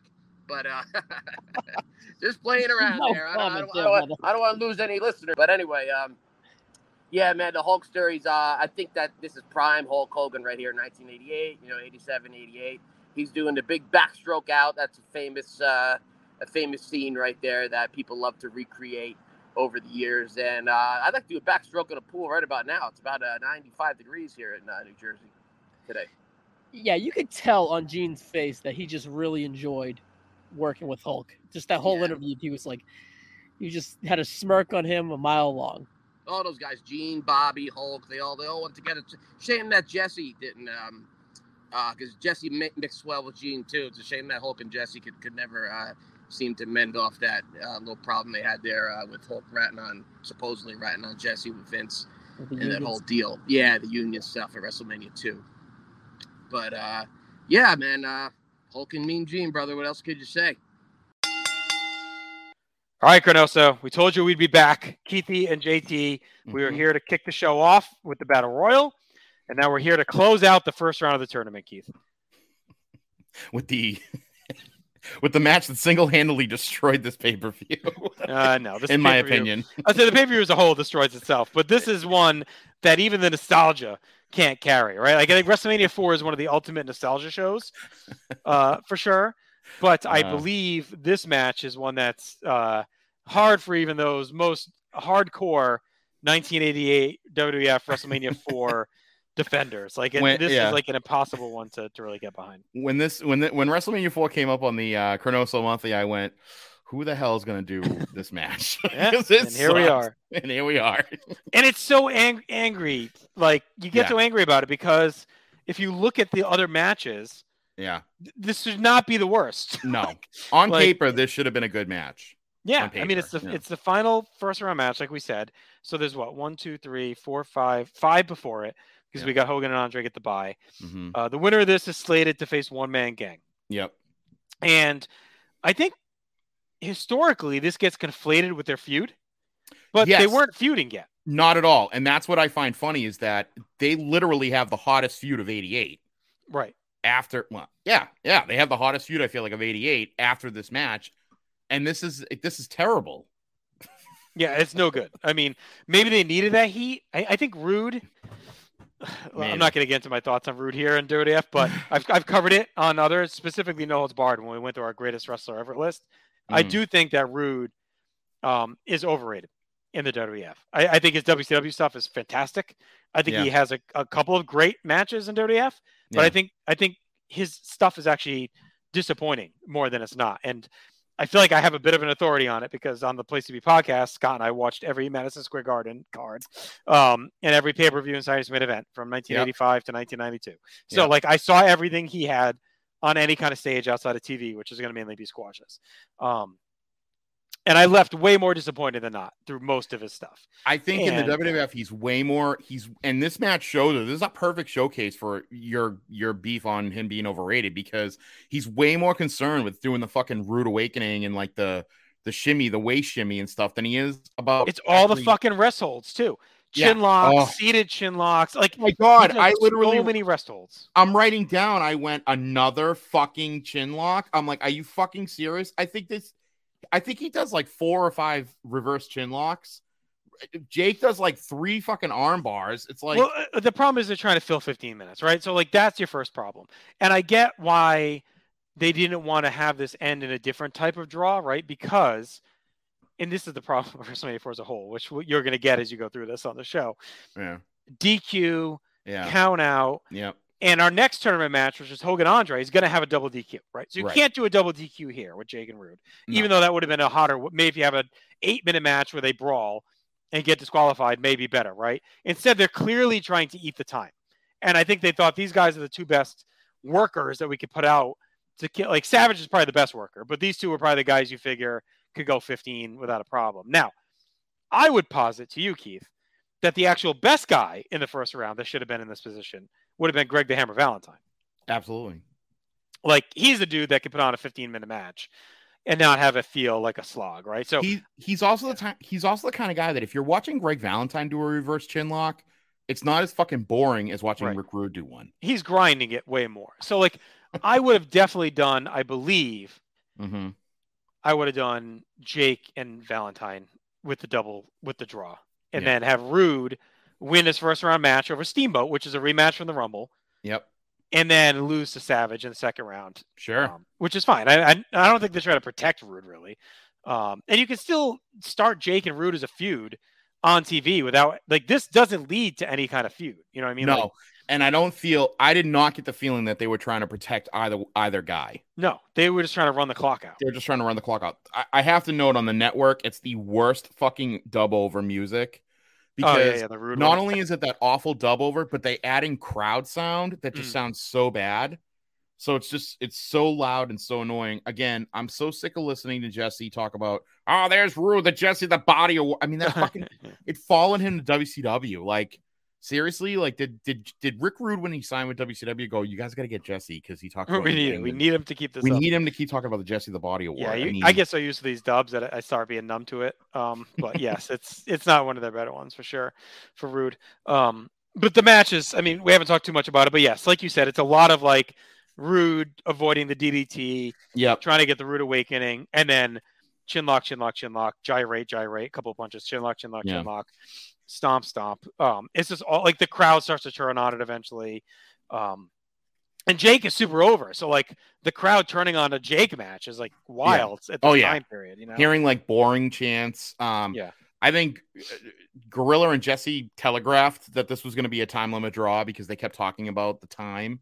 which yeah, they, didn't- even say like we got to be close to the 15 minutes. Yeah, But the funny thing is, is that they started it like really early in the match, right? And which leads me to believe that they knew that this was going to be a time limit, so they they knew that they had to like fill because no other match is the time limit even ever brought up. No, it's stupid. It's Yeah. it's so telegraphed. And anyone that's watched like a Madison Square Garden to this point or anything, any house shows, knew where this was headed as soon as they Yeah. start. Like it's Yeah. obvious that they're filling. Yeah. To, this is a classic '80s WF draw. Yep. Just like rest hold city, sluggish start, and then a Mhm. hot last couple of minutes. But honestly, we don't even really get that here. Like No. we don't even get like the hot stretch into the finish. No, I mean, a little bit where Jake gets the stomach breaker, Rudy gets the back suplex, um, and then into the draw. But it's not the usual standard like red hot finish. no, Um, not at all. and the crowd hated it. Like it is, it had to be a better way to do I, this. I, I think uh, Jesse was threatening the world with, uh, you know, ha- saying he was going to come back and challenge the champ. I was like, oh, please no. Um, they had great conversation. Jesse and Gorilla had a great conversation about uh, wearing tights. Oh, we didn't have those tights back in your day, Gorilla. No, no, we didn't. No, no. I felt like the only one that wasn't sleeping during this match was Donald Trump, who's in the front row. It's the only thing he was awake for. But I think the um, I I would have just had Jake win, honestly, Mhm. and then I would have had Gang. If you don't want to, if you already feel like you're going long, and that's probably why they did this. But the irony is, oh my god, you don't need to do 15. Like Jake wins in eight, and then that's enough time for another match. And if you want to have Jake get protected a bit against Gang, just have him bring the snake out. Like Slick is in the ring with the cane, Mm-hmm. Yeah. and Jake brings a snake, and then he gets DQ'd or something, or you know, Yeah. maybe he chases Slick to the back with a snake. Like that's a finish they did before. or or you just have you have this match go like seven minutes, six, seven Mm-hmm. minutes. Jake wins, and then friggin' one man gang beats him in like three minutes. Or, but my point is though, if you want to save Jake and not have Gang pin him quick, Yeah, you could do Or- what I yeah. said, like a Yeah. three minute brawl with Gang and Jake, and Yeah. then Slick gets in the ring and Jake chases him with the snake and gets counted out. Yeah, Like uh, you could just do that. Or Rude even attacks him in the aisle. Like he starts to bait Slick baits him out and Rude jumps him. And now you start your feud because Rude's trying to get revenge for the loss. there's a thousand different ways they could have ended it and not had it be so bad. And I just don't I don't understand why it ended the way it ended. I mean, even even just like not even getting like a one count at the end and then the bell rings, it's just like what? It's just super so bad. It's so I'm- bad. I'm confident our recap was superior to the match. I just like how Bobby Heenan was yelling the whole time. So like it seemed like the only one that didn't know this was a draw was Heenan. Right. Like Heenan's like, what are you what doing? are you fucking doing? Yeah. Fucking hurry up. time. Why? He's like, no. Why are you going into time. your fourth reverse chin lock, guy? Yeah, no, unaware of the clock. It, it does make them look stupid too that they're moving. Like they even kind of say it on commentary. Like, don't Oh, these yeah. guys know there's a clock? You know, like, Yeah. you know, they're not really showing any urgency here. Um, yeah, so not great. No. but I do think um, yeah, yeah. there's like a couple of glim. I'm gonna go. I'd go like one star on it because I do think there's like a couple glimmers in here of something. Oh. Um, I, I, but I'd be perfectly fine for anyone that goes like full dot on it. It's it's long, it's bad. I, I think Aaron has is like one of the worst pay per view matches ever. I mean, it's. Um, I think when you factor in the talent Yeah. and how boring. It, you could argue it's one of the worst ever because Yes. it should have been better. You know. I I would say that I'm going to give it a half star Mm. just because of the talent that's involved, but honestly, it's terrible and it's more it's more just so dis- this is one of those matches that's like when you upset your parents when you were a kid and they just looked at you and went, "I'm so disappointed in you." It's just it's not like there's not even anything worth yelling at. It's just you're just you're disappointed because you know that the two, because the two of them were the hottest feud 2 months later, a month later, and then had great matches all over the, you know, across the the board. So frustrating. It is like most of the show, Mhm. but not like ChroNoSo, which is great. So, I want to thank you guys. Hopefully, you enjoyed uh, me and Keith teaming up here. Maybe, maybe we'll make it a Mhm. thing, Keithy. We'll see. We'll see. Absolutely. Uh, maybe we'll make it a thing. Of course, up next we have Ultimate Warrior and Hercules. But uh, be sure to subscribe on uh, whatever podcast app you're listening to this to, and also we have a YouTube channel. You can check us out on a lot of our video content as well. Just search out North South Connection, and you can find everything we have to offer. So for Keithy, I'm JT. We'll talk to you soon. Kicking it over to the Warrior and Herc. Mm. Da, da, da. All right, I thank you, gentlemen. We are at the Championship Elimination Tournament Board. It all leads to a new World Wrestling Federation champion will be crowned by the end of this day. I want to bring in, and I know everybody, including myself, and Bob Uecker have been waiting to meet this young lady. She is the most famous letter turner in the entire world. Please welcome Wheel of Fortune's beautiful, vivacious Vanna White. Darling, welcome to WrestleMania 4. And Vanna, isn't it exciting? It is exciting. I'm having a great time. All right, let's talk. By the way, I've got to mention Bob Uecker's been hanging around here. He's been hanging all over me, looking for you. You haven't seen him, have you? Who? Oh, he's going to love that. I thank you very much, Vanna White. Bob Uecker. Very good. Here we go. Hulk Hogan, Andre the Giant, as you know, Vanna, receiving a bye in the first round. They're going to be kicking it off in round number two because of what happened on February the 5th. Who do you like in this one? Hulk. You do like him. I like do Hulk. like him. He is so nice. I've been talking to him. He's terrific. I like Boy, I hope guy. you haven't distracted him going into this big match with Andre the Giant. I don't think so. All right, Vanna uh, White. Also in round number two, the million dollar man, Ted DiBiase, thanks in part to Andre the Giant, has advanced. He is going to be going against The Rock, the magnificent Muraco. Who do you like in this one, Vanna White? I have to tell you something. I, I don't know about the million dollar man. I don't like anybody buying anything for anything. You know, you have to work for it. I don't like people trying to dish out money to win something. All right, he tells me that uh, everybody has a price. A surprise here, Greg the Hammer Valentine advancing. He's going to be going against the Macho Man, Randy Savage. Quickly, Vanna. Randy Savage. You like Elizabeth? I think she's terrific. I- I, I I- like that a woman, a woman person behind him. That's what they need, and she's doing a great job, and they make a great team. All right, and the one man gang receives a bye in the first round, as you could very well see. Jake the Snake and Ravishing Rick Rude going the full 15 minutes on that one. It is exciting. The championship elimination tournament part of WrestleMania 4. Vanna White and myself are going to be back with more results a little later on. Right now, let's get back to Gorilla Monsoon and Jesse the Body Ventura. Oh, thank you, Gene. Thank you. Hey, Hollywood, what you got, brother? All right, man. I think Vanna did a great job there, and she, she made a dress out of Steve Allen from WrestleMania Six wife's underwear because uh, Jimmy Snuka was wearing them uh, at that event. But uh, nonetheless, um, yeah, good job having uh, you know uh, Vanna White, you know, pointing to to the things in the tournament bracket as she would do, turning the letters on Wheel of Fortune. It makes a lot of sense. Beautiful woman, and she's not going to distract Hulk because Hulk was never really good friends with Pat Sajak, brother. You know what I mean? So, yeah, I don't think there's no uh, distractions going on there. So, uh, but yeah, good job. You know, Mean Gene's uh, eyeing her up and down like always, and uh, this will be a ongoing thing throughout the night. And I think uh, Bobby Heenan might have gave her a couple of pointers on the Bob Uecker who that deal because uh, you know that would always be his uh, cup of tea to go to some some celebrity they would they would mention. But it's funny because uh, last year at WrestleMania three it was supposed to be Uecker chasing around Samantha Fox, which ma- made a lot more sense. But it turned into Moolah when uh, Samantha Fox pulled pulled out. Not literally. So we got we, we got a call back here at WrestleMania four. Same storyline, just from different players there. Love it. There you go. I didn't know Yep. that by the way. Little Oh, tidbit really? there for WrestleMania three. Yeah, Yeah. Oh yeah. cool. But yeah, I did. I thought that was a great job of using her, like yeah, towards great use as of her. She come, comes out again later, you know, uh, with Uecker and all for the main event uh, and whatnot. But uh, yeah, this is this is great use of her. Gene there, a lot better than the wrestling classic with uh, Susan Waitkus, Lord Alfred Hayes, and Vince McMahon. I think uh, they got it right this time. Oh yeah, trial run on that one. Yeah. North South Connection. What's going on?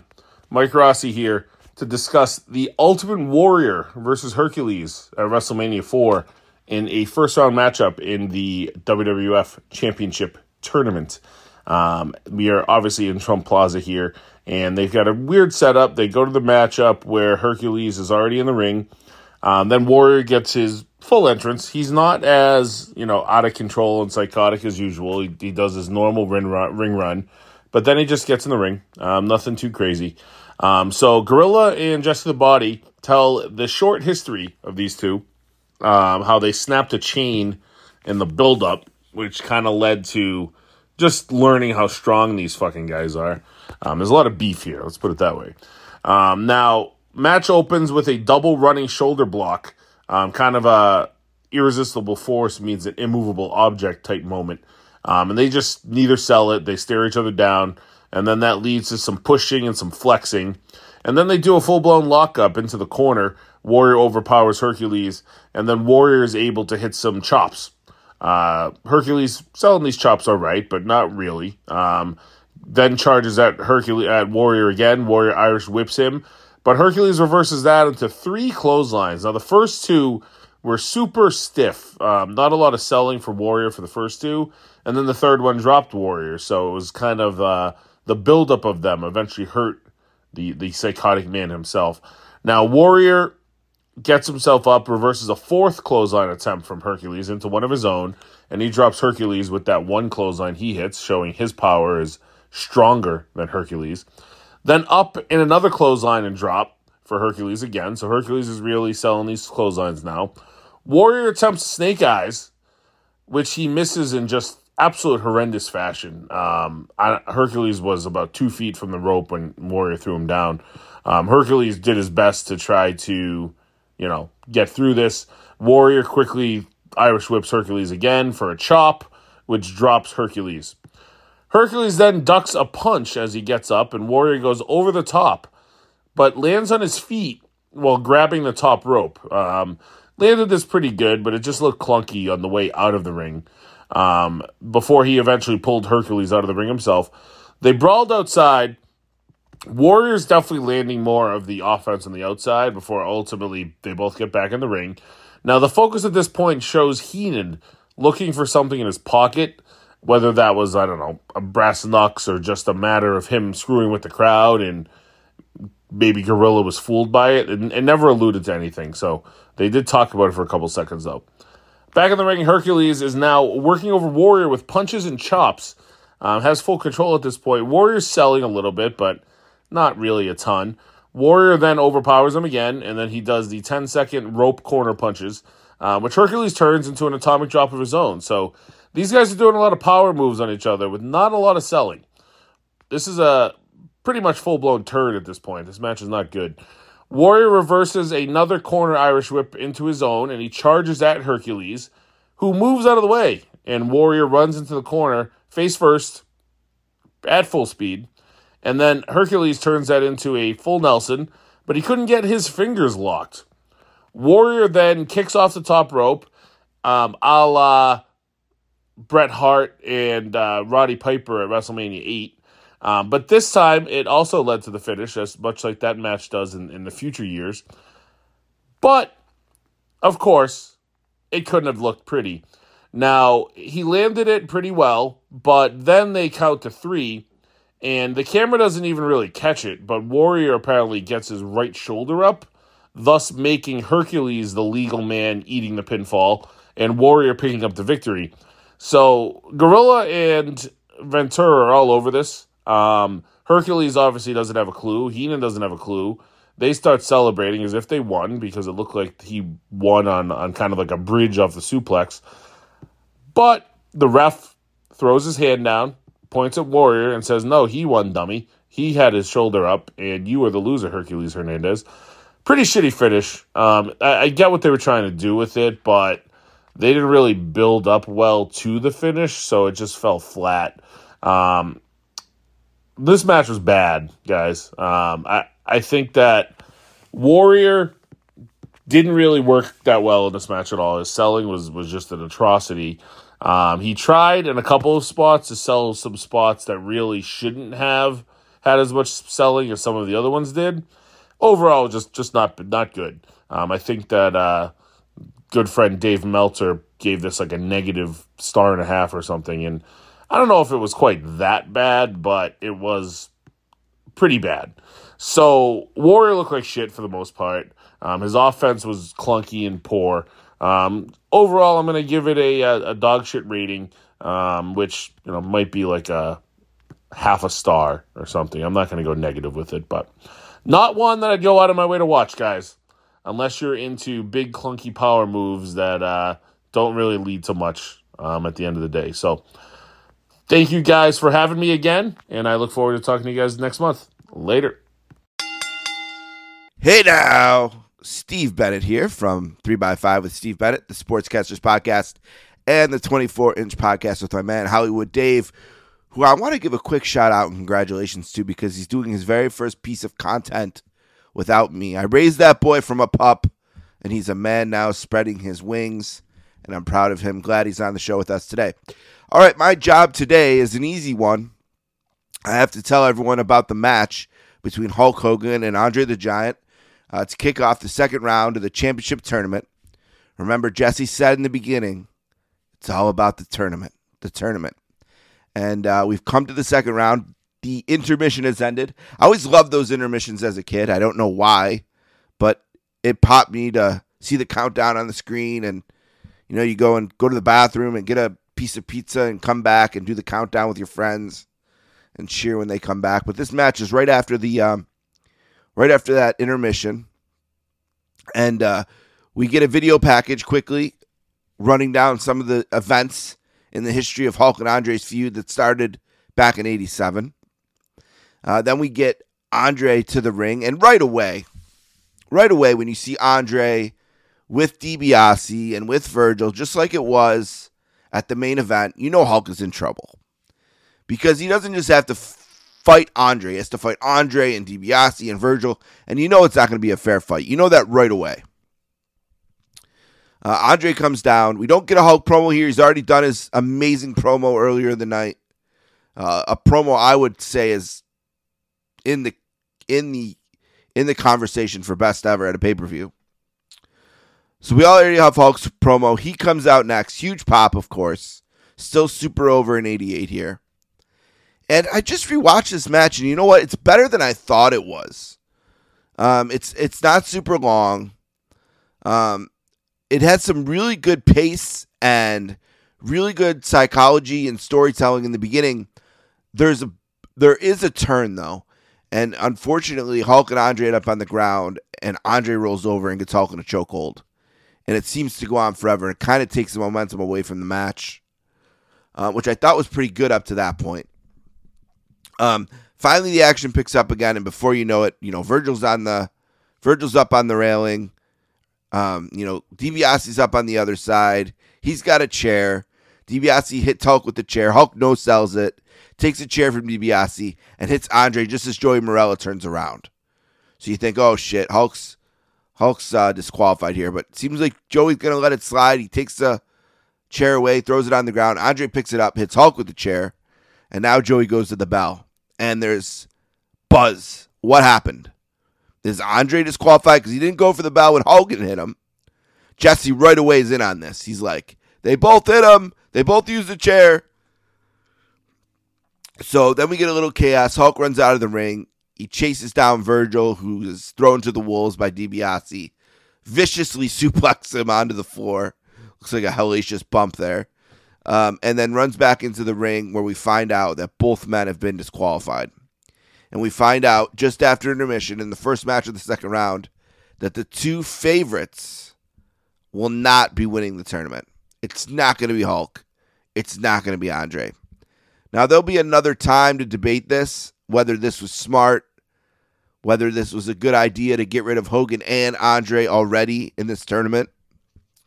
Uh, but that's what they did, and uh, that's it for Hogan, and that's it for Andre. We'll see them both again later, but that's it for them as competitors in the tournament. Uh, and that's it for me on this this month's yeah the North South Connections ChroNoSo podcast. That's it for me on it. Uh, that's my job this week. Short and sweet. See you next time. Surprises! I cannot believe that one of those two men did not advance, but that's the way it comes down, Macho Man. You and Elizabeth and myself have been watching your thoughts. Hulk Hogan is a cheated man, not a defeated man. In fact, Hulk Hogan has never been defeated. Not by me, not by you, not by Andre the Giant, not by Ted DiBiase. You understand?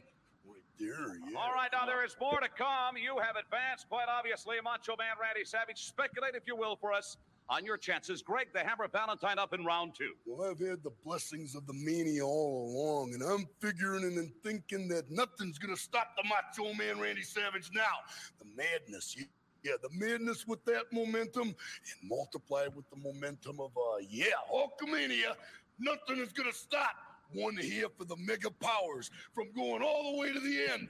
All the way to the championship. Yeah, I'm gonna take it all. Yeah, I'm gonna take it all. Elizabeth, am I gonna take it all or what? What, what about it, Elizabeth? I believe he is. I'll tell you what, you keep smiling. That's got to be a great inspiration to the Macho Man, Randy Savage, as he advances in the championship elimination All the tournament way, here yeah. at out of WrestleMania 4. Gorilla Jesse, let's get back to you. Hollywood, that's our fourth babyface promo with Gene. Gene's doing them all. a They do that a lot. Uh, and then when Sean Mooney would come in, they, yeah, he, he would take over the heel ones on the pay per views a lot. Uh, they would usually give the baby faces to Gene. Not always, but uh, as- as we as we saw, you know, uh, well, we haven't seen any heels yet. I don't believe with Gene. Yeah, Not with four in a row. Yeah, but I gotta love that Macho Man robe, the same one he wore when he faced Jake the Snake on that famous Saturday Night's main event match in 1986. And um, you know, uh, Savage and Hulk still on the same page here. Uh, Savage is gonna need the Hulkster uh, a little bit later on, so uh, no lust in the eyes yet, or Savage hasn't noticed it yet. Ooh, but he's thinking, thinking, thinking maybe a little bit about it. What do you say, uh, Rock and Ryan, Elizabeth or Vanna White? Which one for you? Ooh. Now, if Well, yeah, can't, can't count now. Elizabeth, Elizabeth's bones, brother. Yeah, yeah. I would say there's some similarities there. Uh, maybe, maybe Vanna. I think she got a little more money. Not that that's all, but All right, all right. It's close though. It is close. But both Yeah. good-looking women with similar figures. You Yeah. know, similar. Similar. One's a blonde, one's a brunette. I usually, well, I hope uh, too many people aren't listening to this. Not that it would really matter, but I usually prefer blondes. But it doesn't matter. I like whoever likes me. but um, I go with Elizabeth by a hair, just because she's she's a professional wrestler. I don't think you can go wrong either way there, brother. Yeah, there you go. North South Connection, welcome. Uh, I am a new voice here for the No So. Is uh, Steve Riddle. You may have seen me before on a couple of other uh, pods before, or listened to me a couple of pods before. So I'm glad to be making my making my debut here on ChroNoSo as we are continuing our trek through WrestleMania 4. Uh, and of course, we are currently in the throes of the WWF Championship tournaments. Uh, in the quarterfinals, of course, in our last match, we saw Hulk Hogan and Andre the Giant go to a double disqualification, which was a major shocker. And also, and there's also a major shocker because the winner of the match I'm about to talk about will be getting a bye right to the finals, which would put them in the proverbial driver's seat. And the match I'm talking about is, of course, The Rock Don Muraco versus the Million Dollar Man Ted DiBiase. Uh, both guys come out here ready to go. Muraco has got Superstar Big with him, who's looking quite swank in his little uh, his pink tuxedo there. Muraco looking extremely geeked. Uh, DiBiase is out by himself because Andre's still cooling off from the previous match, and Virgil had just gotten his ass kicked by Hulk Hogan, uh, taking that suplex on the ramp. Uh, DiBiase doesn't want to get started, but Muraco pulls him on the apron and gets to work, ramming him into the buckles twice and slams him into the ring as Jesse bitches about how that shouldn't have counted because the match didn't start. Muraco on the you know on the check here, clothesline, elbow, power slam for two, pounding on DiBiase, then hits a back elbow. He's in complete control. Nails an elbow off the middle rope for two, ramming him, rams him into the buckle again. Snap mare into a neck snap, which looked pretty nice. DiBiase tries to beg off, but he gets slammed to the mat after Muraco hoists his leg up. Nice standing dropkick by Muraco for two as Jesse and Gorilla continue to put over the importance of the fact that the winner of this match is going to get a bye to the next right to the finals. Uh, DiBiase tries to roll outside for some for some regrouping, but uh, Graham scares him back into the ring, which Jesse calls out.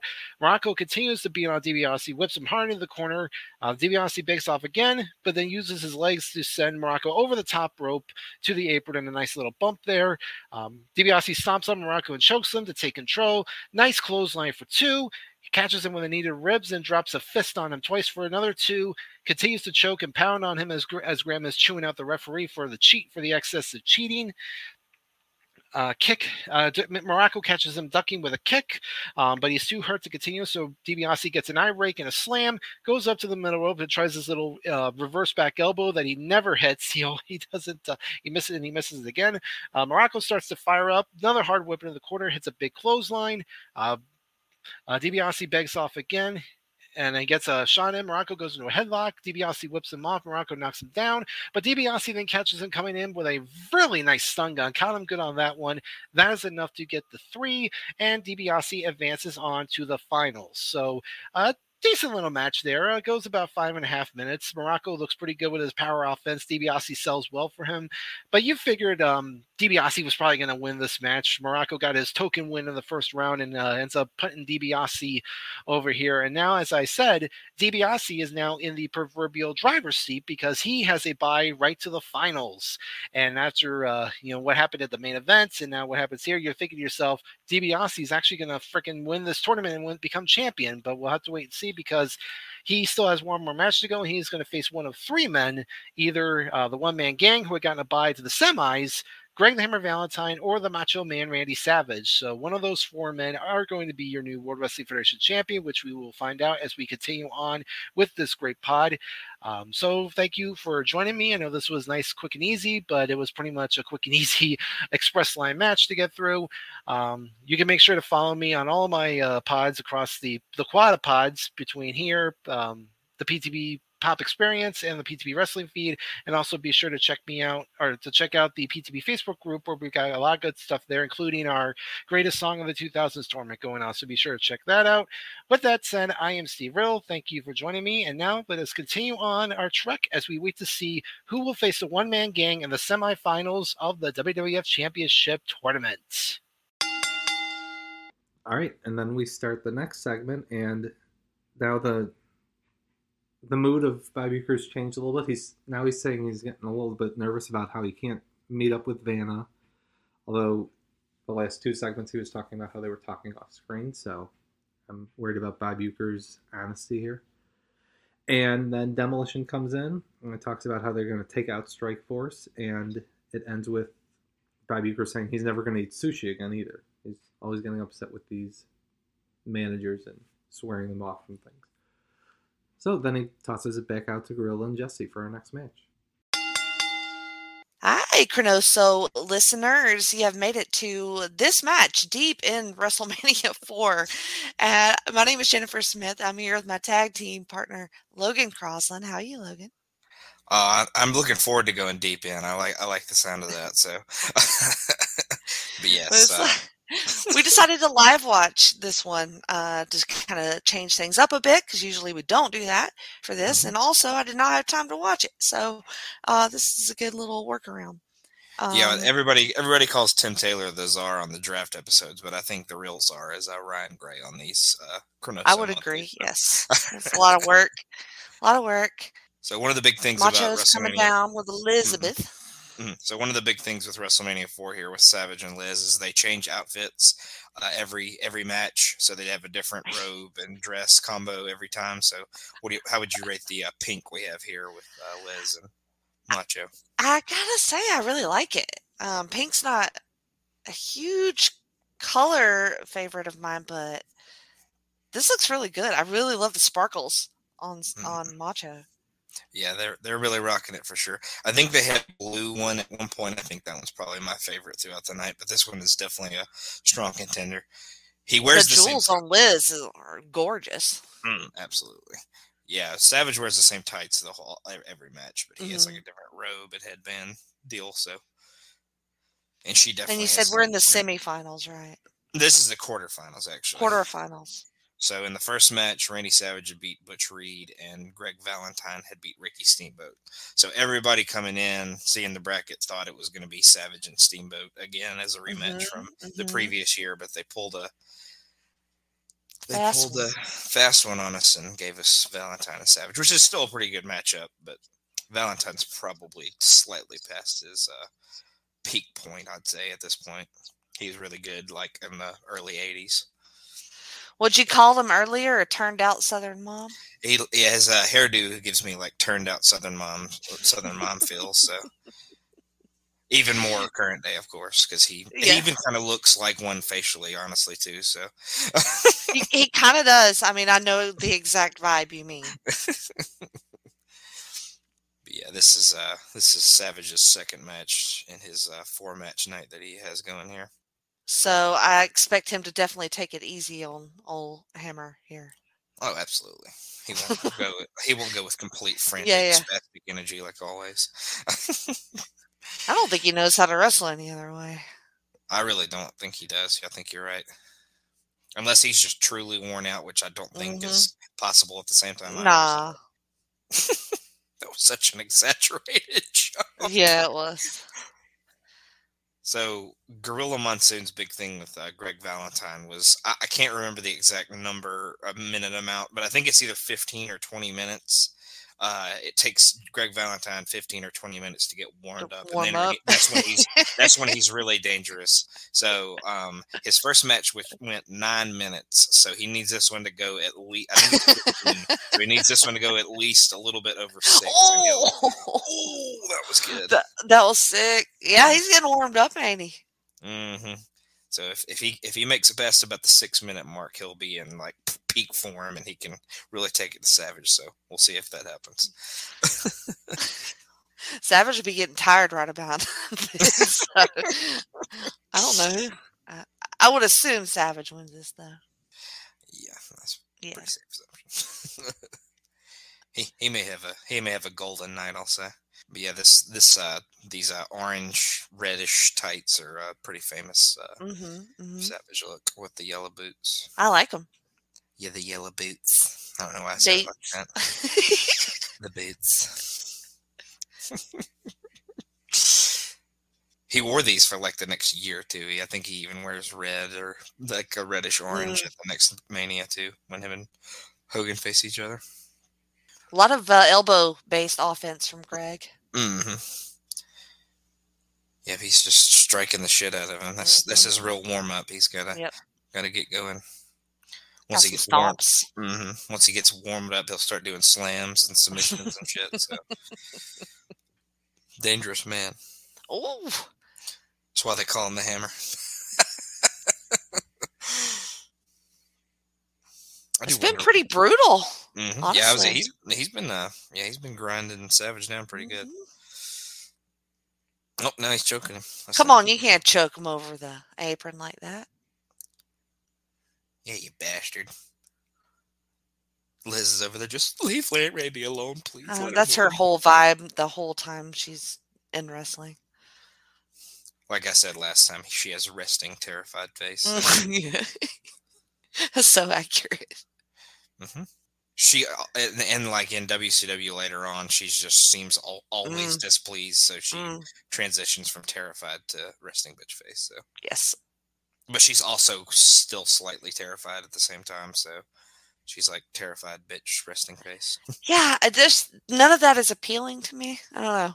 I I've just never been a big Liz fan. Gotcha. But you love Savage, so Savage, yeah. definitely a weird dynamic. Yep.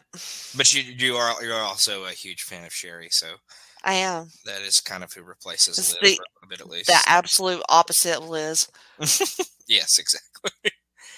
I watched I watched something of Sherry's that was from ECW the other day, and she actually absolutely blessed out Medusa, and I was so excited, and it made So me so hot. happy. hmm Oof. Oh. Now Savage doing his comeback. Oh, now he's choking. up.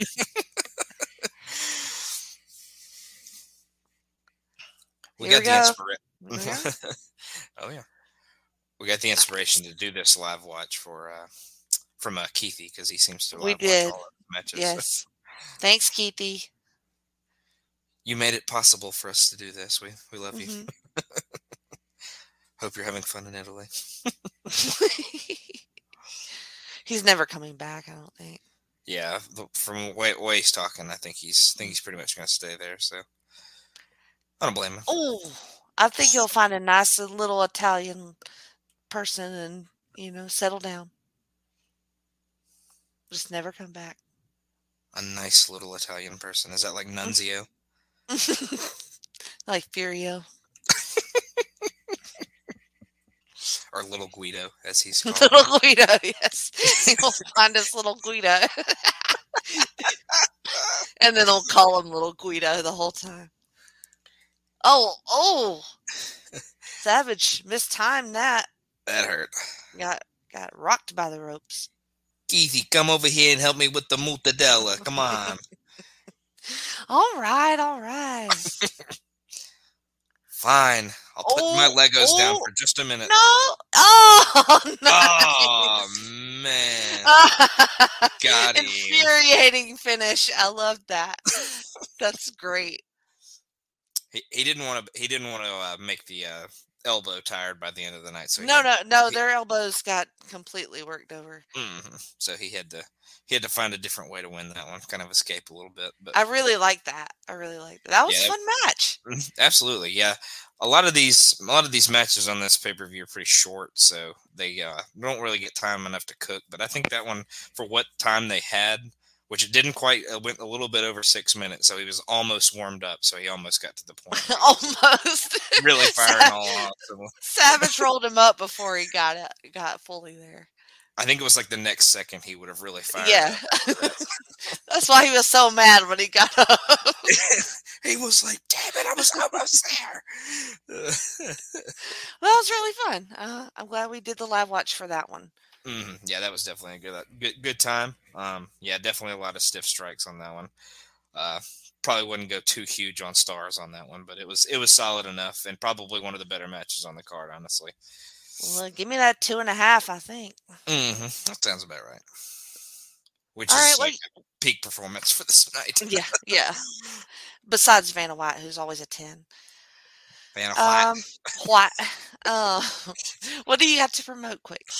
Um, linking up luchas is a new show coming up uh, about Lucha Underground that we will be uh, you you will be on there with me along with some others.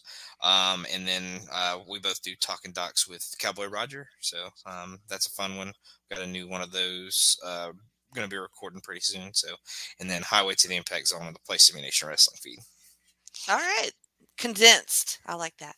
Uh, Wednesdays here on NoSo are my days for Jenny position shows. And um, if you would just leave a review um, on one of our social medias, you can find us on Twitter, Facebook, TikTok, YouTube, especially. Subscribe to that.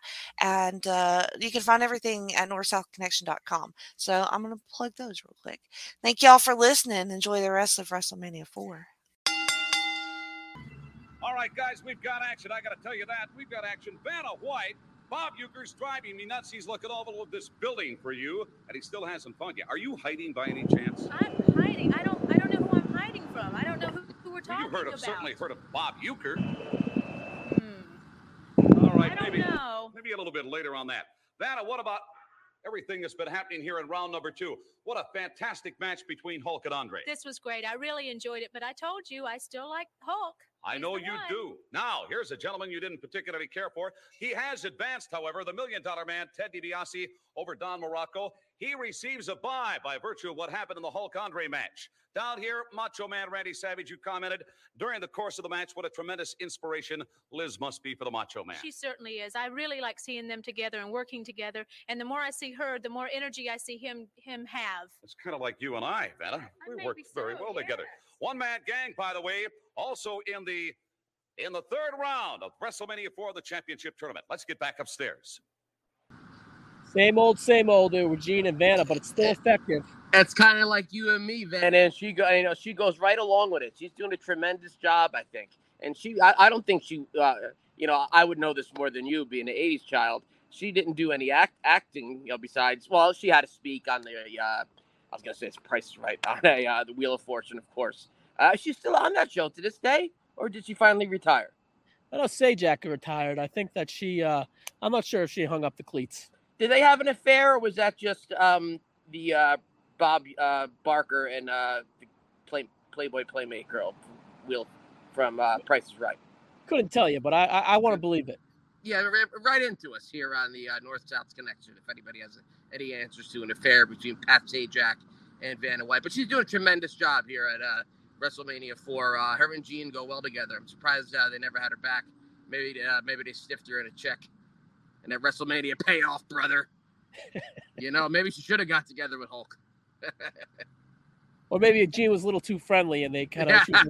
I'm she all seemed to- set. she seemed to not mind. Yeah, she's playing it up. She's doing a really good here. She's a ham. She's great. She's great. She's she's, she's one of the best. I mean, Mary Hart was very good uh, the year before, but we're seeing a little bit more of um, uh, Vanna. They had Mary Hart on commentary at WrestleMania three a little more uh, for for a ma- for one match and maybe a couple of backstage thing- back, backstage things. But uh, Van, Vanna's doing tremendous. I'm enjoying it. For sure. I believe we got one more Hollywood. Let's go check it out. Let's do it. All right, ChroNoSo fam, it's Johnny D'Amato. Uh, we're back at it with your uh, ChroNoSo Monthly, and uh, we've arrived at WrestleMania 4, and we're in Atlantic City, New Jersey. And it's uh, 1988 ish, uh, March, late March. If uh, you want a little pop culture action, uh, top three songs Man in the Mirror, Michael Jackson. Endless Summer Nights, Richard Marx. Wow, another classic right there. And uh, number three, uh, I'm sure you kids know the song. Uh, I'm- sure you didn't realize uh, the song was very popular. Never Gonna Give You Up, Rick Astley. I'm sure uh, a lot of you kids have been Rick rolled uh, once or twice in your life. I'm, I'm sure it's still out there, even in this century, this decade. So there you go with your little pop culture there. I'm sure uh, everybody loves that. And uh, let's get to it. Uh, in between all the tournament and the shenanigans, we have an intercontinental match. The greatest intercontinental, longest uh, reigning intercontinental, champion of all time, the Honky Tonk Man, puts the belt up against Brutus the Barber Beefcake. And uh, first, uh, the the champ is is introdu- introduced first here in Atlantic City, and uh, Jesse and Gorilla they banter over Honky and Peggy Sue and uh, dancing and uh, Jimmy Hart, and uh, Jesse gets over how uh, Honky is the is the luckiest wrestler alive. Uh, he's a very lucky wrestler, Gorilla. That was always Jesse's a thing, kind of explaining how. How honky sucks and uh, doesn't exactly have a great great body and uh, great this and that and uh, that's Jesse's big thing is that he's lucky. Uh, it's a good, interesting take uh, for, for Jesse. Uh, you know, you know, without saying the guy sucks. Uh, it's it's uh, pretty good, and also he breaks uh, Gorilla's uh, uh, balls. He's like, "Gorilla, did, did you? I bet you danced like that." You know, talking about Peggy Sue's dancing, and he, he always gets a shot in. And then we get the Brutus, the barber entrance, and the crowd goes mild. Definitely uh, not a fan of, of Brutus, and uh, but but then again, this is this is a tough spot. Uh, the the big uh, the Hulk Andre match uh, took place. Uh, that that didn't go too well with the both elimination kind of flat. So uh, you, you can understand. But in general, this Atlantic City crowd, oof ah, just uh, high rolling, uh, rich Trump suck ups, whatever. Just uh, terrible, awful crowd for for these couple years here in Atlantic City. It, it's good they never went back there. So the Brutus entrance with his dumb shiz, you know the deal. And also ano- another thing that made it less interesting was uh, Brutus didn't have the his uh, shitty entrance music. Uh, uh, maybe it's not so shitty. Some people like it, but a burr, burr, burr, burr, yeah, it's nothing. So it, it, it's kind of strange uh, looking back and watching uh, an, an entrance with no music, uh, especially in this case. The heel gets a gets his nice classic uh, honky tonk man, and uh, and Brutus gets uh, Nathan. So another thing working against him. And then uh, as Brutus enters, uh, Gorilla gives gives a shout out to a brain. I, I guess he missed the brain on commentary in, instead of Jesse because he's. He's, he's, he says, "Oh, the brain says that Brutus's outfit looks like he uh, had a couple hand grenades that went off in his pocket." So, you know, one one of Brain's classics that uh, Gorilla gives credit to. That was nice. And then Jesse, uh, also uh, one of my favorites. Jesse shows a great family man. He shouts out uh, Terry, Tyrell, and Jade in Minnesota. And then uh, Gorilla says, "Oh, uh, Jess, I understand that uh, that your dog is named Prince. Uh, you know, getting on the Minnesota tip." And, and Jesse says, "No, you were misinformed." So, so Je- Jesse shot that that down. And uh, and finally, uh, well, we got to get to it eventually. Brutus and Honky they lock up, and this is if you want to Google '80s style match, this match will probably come up. Uh, 80 style uh, punches, uh, your, your, your basic uh, moves, nothing uh, too strenuous. uh, Honky is legendary on his shoot interviews, uh, you know, for saying he did as little as possible just to get the crowd heat, play heel, and and and he was great at it. And and of course, uh, uh, Gorilla calls uh, Brutus Brutai. That was his uh, big thing. Gorilla liked to have his own uh, nicknames for everybody, and uh, Brutai, I guess would uh, would that be the plural of Brutus? Uh, that there were two Brutus Brutuses. Uh, Brutai, uh, please, one, Brutus is, uh, is is shitty enough.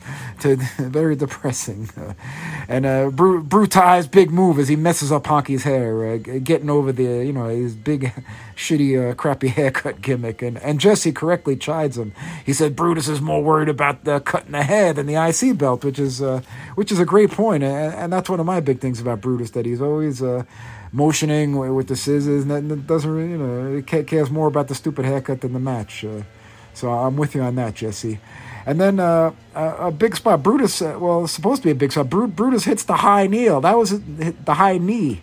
Sorry, not the kneel. Uh, Bob and Neil. Br- Brutus hits the high knee, and that used to be his uh, finish, his big finishing man- maneuver when he was a heel. That was, uh, but in this case, it's just, just another move. The crowd doesn't react to it at all. He never really uh, used it that much as a face. Uh, his, thing was always to set up for that big, big sleeper. But uh, you know, getting to that point, uh, Brutus is very limited uh, move set. And, and once again, I have to reiterate, crowd really dead, really dead. Uh, whether it's Atlantic City or uh, I put it on the long tournament and uh, the the depressing results that that Hulkster uh, isn't going to win the belt. Uh, so it's all it, it, it kind of put a damper on uh, on this uh, until, until we get to the main event, which uh, I'm sure somebody will chop up and uh, and speak glowingly about. So Honky uh, gets his little uh, moves in, a nice fist drop, and the one time where Honky gets the crowd going with, with Brutus laid out. Honky does his fist drop and he does his he does his shimmy and a shaking, and that's that that was about the about the best crowd heat of the match. the, the crowd gives some nice uh, boos and hisses for the old uh, honker, and uh, and then Honky goes for the shake, rattle, and roll, uh, one of the shittiest uh, finishing maneuvers of all time.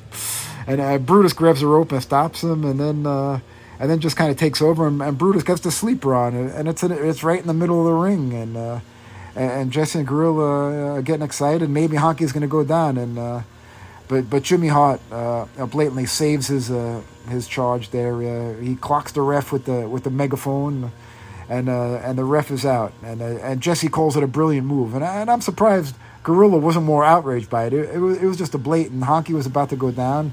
The referee had a referee was was right there and uh, was by the ropes and and and Jimmy just clocks him and, and takes him down. So, but I guess Gorilla was a little bored by this match uh, to, to work up much out, outrage. So then, uh, so then Brutus notices the, the ref down. Uh, Honky's out from the sleeper. So uh, Brutus decides uh, that he wants to give Jimmy Hart a haircut, and this is uh, where I was surprised. Usually, J- Jimmy Hart, when, when he was running from uh, you know JYD or uh, etc., whoever his charges were, were against, uh, Jimmy would beat feet and, and would run right to the locker room real fast. But here he uh, he, he doesn't really get away from Brutus. He, he tries to he tries to crawl under the ring, and Brutus grabs him right away. Not not much of an escape attempt by by poor Jimmy, and and then Brutus uh, uh, gains control of him and kind of like mounts him uh, on the stairs uh, as Jimmy uh, tried to grab Brutus's bag with the hair cutting equipment and Brutus kind of lays him off and mounts him on the stairs. Uh, very uh, vulnerable, put Jimmy in a very vulnerable position. Uh, as, as Jimmy kind of flailed, away, didn't really give much of a fight, and Brutus uh, cuts uh, cuts a lot of uh, Jimmy's hair, G- gives him an awful haircut, while, while poor Jimmy just flails and flails away. And, and in the ring, Peggy Sue's uh, throwing some water and reviving the, the honky tonk man in the ring. And then uh, uh, three refs uh, come in to contain uh, Brutus, who after he got done with Jimmy, uh, I guess he was going to try to go to work on the honky tonk man, but but he was revived. And then Jimmy, to his credit, his head got chopped up real, really rough by by Brutus, but but he ran right into honky tonk to make sure that his guy was uh, was taken care of, that, they held onto the belt, and uh, and Honky and Peggy Sue and Jimmy, they flee the ring and uh, that's that. The ref uh, they announced that Brutus wins by uh, disqualification. So not much. My uh, star rating is uh, who gives a fuck uh, because we're gonna go to a Coliseum exclusives exclusive after the match, and we're gonna get uh, some interview action here. All right, Gorilla, we've been trying to get a hold of Mouth Up. Jimmy Hart, Jimmy Hart, come on over here. That was most embarrassing from our worldwide audience. Look, I look like little Lulu. Look at the back of my Don't worry, Jimmy. Cover it up. You don't let him see it. You cover your head up. Don't you ever let him see that, Jimmy Hart. It's gonna get hard over there. The most embarrassing moment of anybody's life. The most embarrassing moment. Brutus and Barber stoop to any lengths. Humiliating's not the word for it. Why don't you use some bigger and better adjectives than that? Cover it up, Jimmy. Don't let anybody see it. All I can tell you, Brutus and Barber, you did what you said you were gonna do. You said you'd do some strutting and some cutting, but you did it on Jimmy Hart. You didn't do it on me. You didn't beat the honky tonk man. You said you were gonna put me to sleep. You did it, but you didn't win. I still got the belt. I'm still the greatest intercontinental champion of all time. I'm the greatest of all time. I'll get you for this, Barber. Don't be sorry. Let's get up to the ring.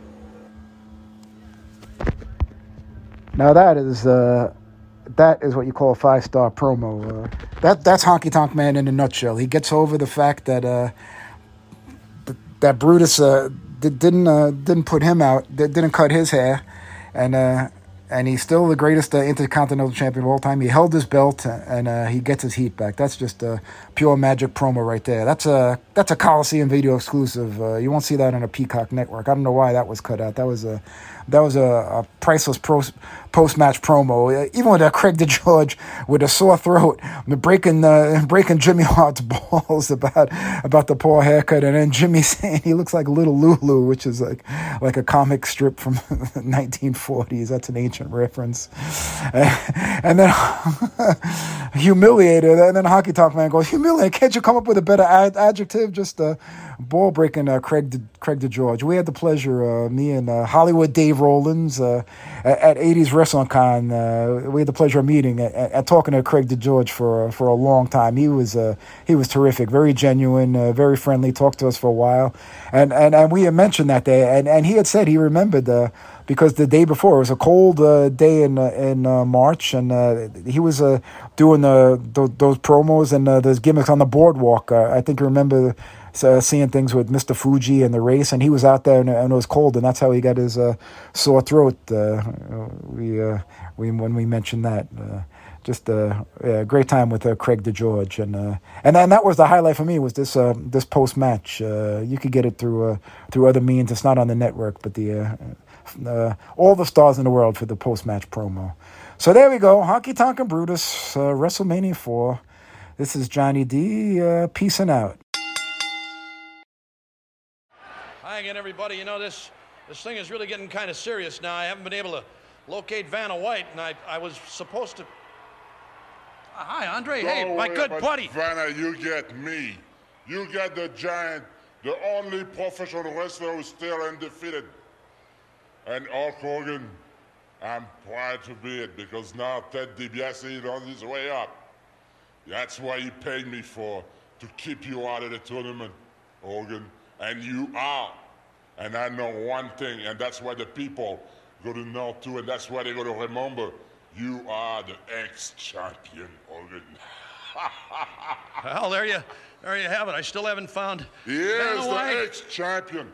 Don't worry about Vanna White. Now, Hulk Hogan, Hulkamania is over. Hey, how about getting your how about getting your foot off my shoulder? There's Hey! All right, and then our next segment with Bob Uecker, and this is probably the most famous one. You see it a lot of times in WrestleMania history packages and whatnot. It is Andre the Giant walks as Bob Uecker again is lamenting how he's getting nervous about Vanna White, how she might be lost. Andre the Giant walks in and tells tell that don't worry about Vanna, you got me. And then he talks about how he was how Ted DiBiase did pay him to keep Hogan out of the tournament. And Andre makes sure to laugh when he says, You are the ex champion. And then Bob Uecker again right away goes on to Vanna White. And Andre again says, Hulkamania is over. And then he does his great laugh again. And then Bob Uecker, still forlorn, asks Andre to get his foot off his shoulder. And, and it's, of course, Andre's hand. And he proceeds to choke Bob Uecker for about just three seconds. And, and, and Bob Uecker gives a great Bug Eye Cell, and this is like I said, this is probably the most famous part of the WrestleMania backstage segments, and it's classic for a reason. Great, great work by both of these men. Hello. Kelly Nelson here, emerging from the podcaster's graveyard to rap with you fine folks about the six man tag from WrestleMania 4. On one side, you have our heroes, the British Bulldogs, Dynamite Kid and Davey Boy Smith, along with their bulldog Matilda, and they are partnered with Koko B. Ware, uh, accompanied by Frankie the parrot. And on the other side, the bad guys, we got Tama and Haku, the Islanders, and they are teamed up with their manager, Bobby the Brain Heenan. Now, this match was a few months in the making. There was an angle on the December 26th, 1987 episode of Superstars where the Islanders and the Bulldogs had a match. And during that match, Heenan kidnapped or dognapped Matilda and ran to the back. And the next week, Jack Tunney, president of the WWF, stated that if the Islanders and Bobby Heenan did not return Matilda to the British Bulldogs, they would be, or until they returned Matilda to the British Bulldogs, they would be indefinitely suspended.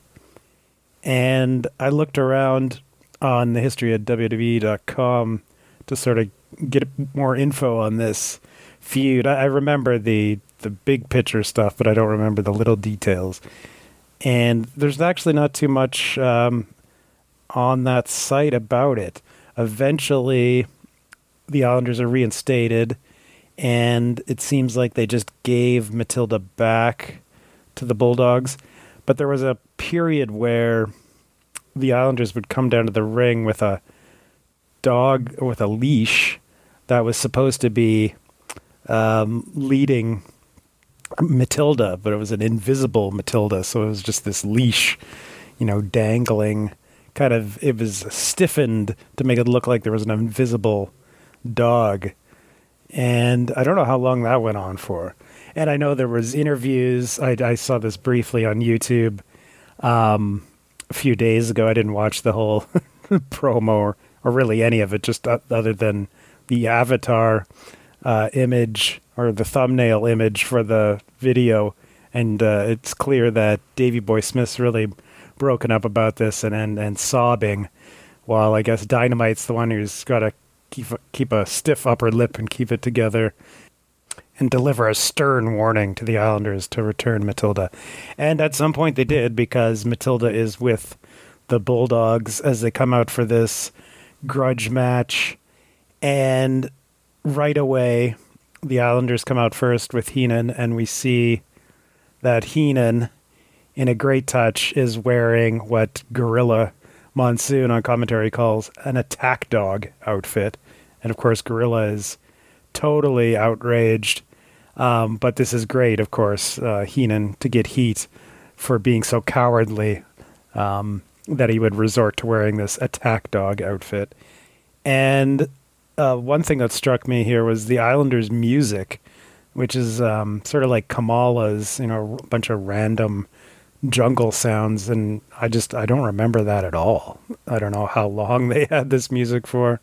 Maybe they had it for quite a while, but I don't remember it. And this is coming from a guy who once had a podcast called Tag Teams Back Again, where we watched a lot of Islanders matches, uh, myself and the great Marty Sleaze, and we we devoted a lot of time to the Islanders. We even reviewed this match from WrestleMania 4. I don't remember reviewing it, but I checked the uh, archives of Tag Teams Back Again, and indeed we did review it, but I don't remember the music.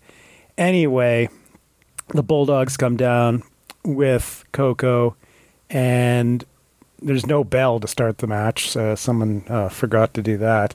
Um, WrestleMania 4 not exactly the greatest of all WrestleManias.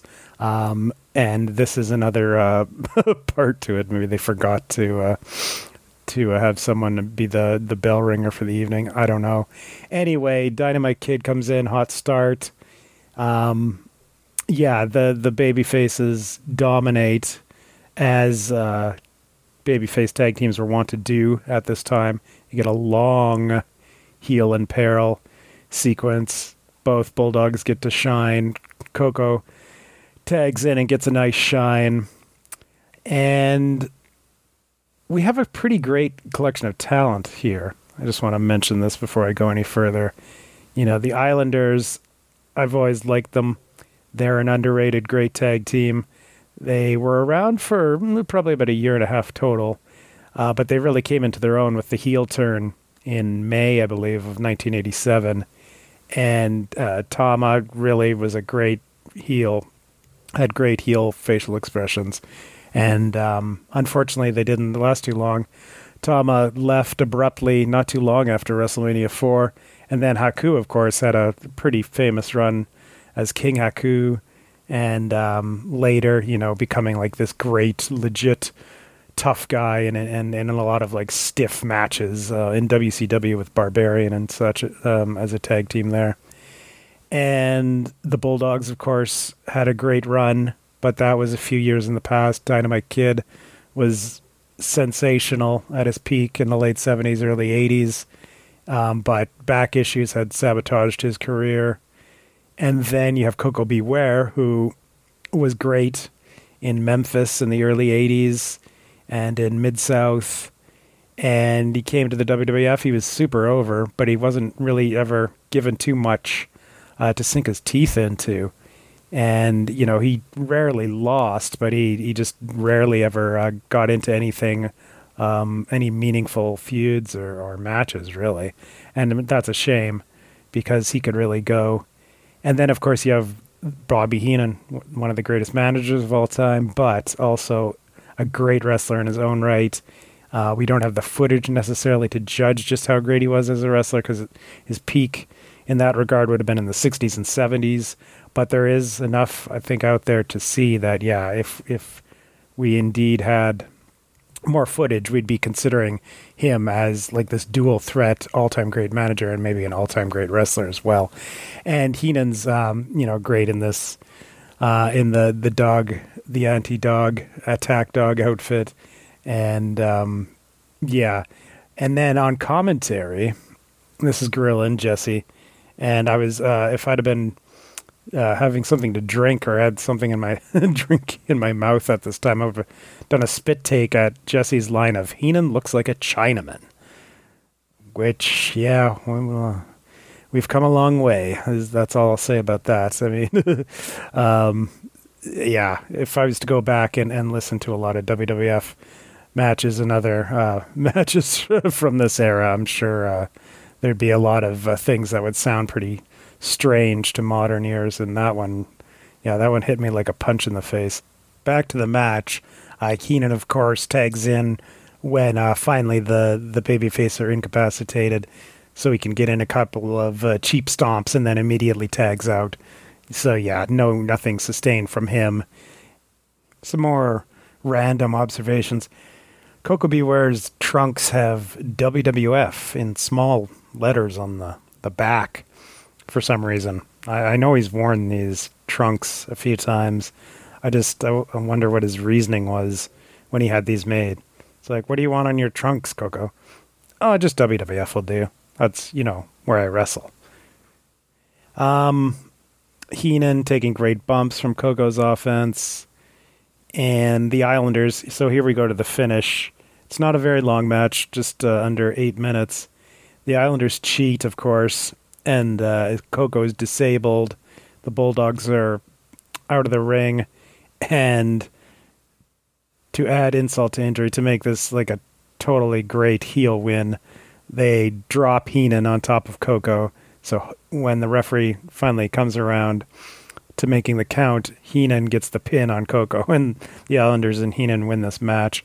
This is something that I remember when I saw this as a kid, you know, 10 years old for the first time, just being totally outraged that you know a non wrestler, a manager uh, like Bobby Heenan got the win in a match. Um, I it was just I was so into kayfabe at that time, and so much for the good guys that this just you know angered me to no end. But of course, it's a great great heel finish. And you may wonder, like, why didn't the Bulldogs and Koko win? You know, shouldn't they have got vengeance finally for the whole Matilda angle? But they did run rematches of this after WrestleMania, so they wanted to keep the heat on the heels. Um, the only problem is, uh, I think Tama was still with them for a few weeks and maybe was part of some of the rematches, but he left. Um, they actually brought in Sivi Afi as a third Islander just before Tama left for like a ceremony in the ring, or maybe in like a, a match, I guess, on, on Superstars. And then after Tama left, of course, Sivi Afi took Tama's place in the six man tags. And uh, the only one I, I've seen is from Philly, from the Spectrum, uh, probably about a month after this, maybe into May. I'm not sure exactly, but it's uh, Haku, Sivi and Bobby Heenan again in the attack dog outfit against the Bulldogs and Koko um, in a basically a rematch from WrestleMania 4. So they did run it a few more times. And then the Sivi version of the Islanders didn't last very long because I think he was released or he left. I think released because maybe of drug issues. Anyway, well, I don't want to start any rumors here, but the Islanders were no more. And like I said, this wasn't much of a match. It's it was you know not super highly important in the grand scheme of things for the whole card. And you know WrestleMania four is famous for having or infamous for having you know not the greatest of crowds. A lot of non wrestling fans apparently were in the crowd who got free tickets from Trump's casino. There's not much heat. Like the acoustics were just horrible and it, even for the matches that had Hogan and and uh, Savage and and Andre and stuff, there was not a lot of heat, but uh, there was not much heat at all for this match. Anyway, great collection of talent um, at varying degrees of their peaks. Some passed their peaks, some still had their peaks yet to come, and then you had, of course, Bobby Heenan, one of the all-time greats, and that was always a treat. So that's all for me. Take care, everybody. I'm sure you'll hear my voice again on one of these shows somewhere down the line. Peace. Yeah, ladies and gentlemen, if I may have your attention for just a moment, I would like to direct your attention to the uh, WrestleMania 4 banner. I would like to acknowledge the presence this afternoon of truly one of the greats, the one and only Jesse the Body Hollywood. The rumor is that that's you on a Saturday night at the bars with same outfit, trunks, uh, Zubaz, fucking white beater, bandana, double bi- biceps, just staring at the blondes, the brunettes, and then you're you just you need a bat to swat them all away. Is that true? Yeah, well, you know, uh, maybe at one time, maybe at one time, brother. But I, I still have my moments every now and again. But I'm getting a little up there nowadays. But uh, let me say something about about Jesse. Well, actually, I've had a, a little little midlife crisis lately with the uh, going out and partying, but I'm trying to uh, calm that down a little bit. But uh, we'll see. But um, anyway, Jesse Jesse's one of the few people that is a he remains a heel while the fans still love him. You know, oh, the beginning of Superstars, Jesse, Jesse, you know, Predator, all the movies. Usually, once somebody is popular with the fans, Vince turns them. You know, Stone Cold, The Rock, this, that. You know, the list goes on and on. Uh, if Bobby Heenan got up there and did that, it would have been boo. You know what I mean? But Jesse was over over with the fans, but remained the heel on the mic, which is uh, very very odd. Uh, I guess you could say Savage did that uh, for a little while after WrestleMania Seven, after reuniting with Elizabeth. He was a heel on the mic at first, uh, and was you know liked by the fans while he was going to marry Elizabeth, but then eventually he'll turn into a full full fledged baby face on the mic. Interesting. Yeah, I always loved Jesse, even as a kid. Uh, I just think he's the coolest dude ever. Yeah, Jesse's uh, one of a kind. I, I was very, very, very, very upset when he left WWF. Love Roddy Piper, who took his place on the mic, But uh, you know, I love Roddy Piper as Roddy Piper, but I want Jesse as in on commentary. It, it took a long time for me to adapt to uh, to that change of no Jesse. All right, ChroNoSo, Johnny C here, back uh, for some more tournament coverage. Now, I know that at this point we are very, very deep into our coverage of WrestleMania 4 and its multitude of matches. But I'm I'm very honored to be here on this day uh, because I've been given the privilege of covering both semi-final matches of the Historic World Wrestling Federation tournament. So, with no time to waste, let's get started. The Million Dollar Man, Ted DiBiase, is in the ring wearing his patented pull-apart Million Dollar Man suit.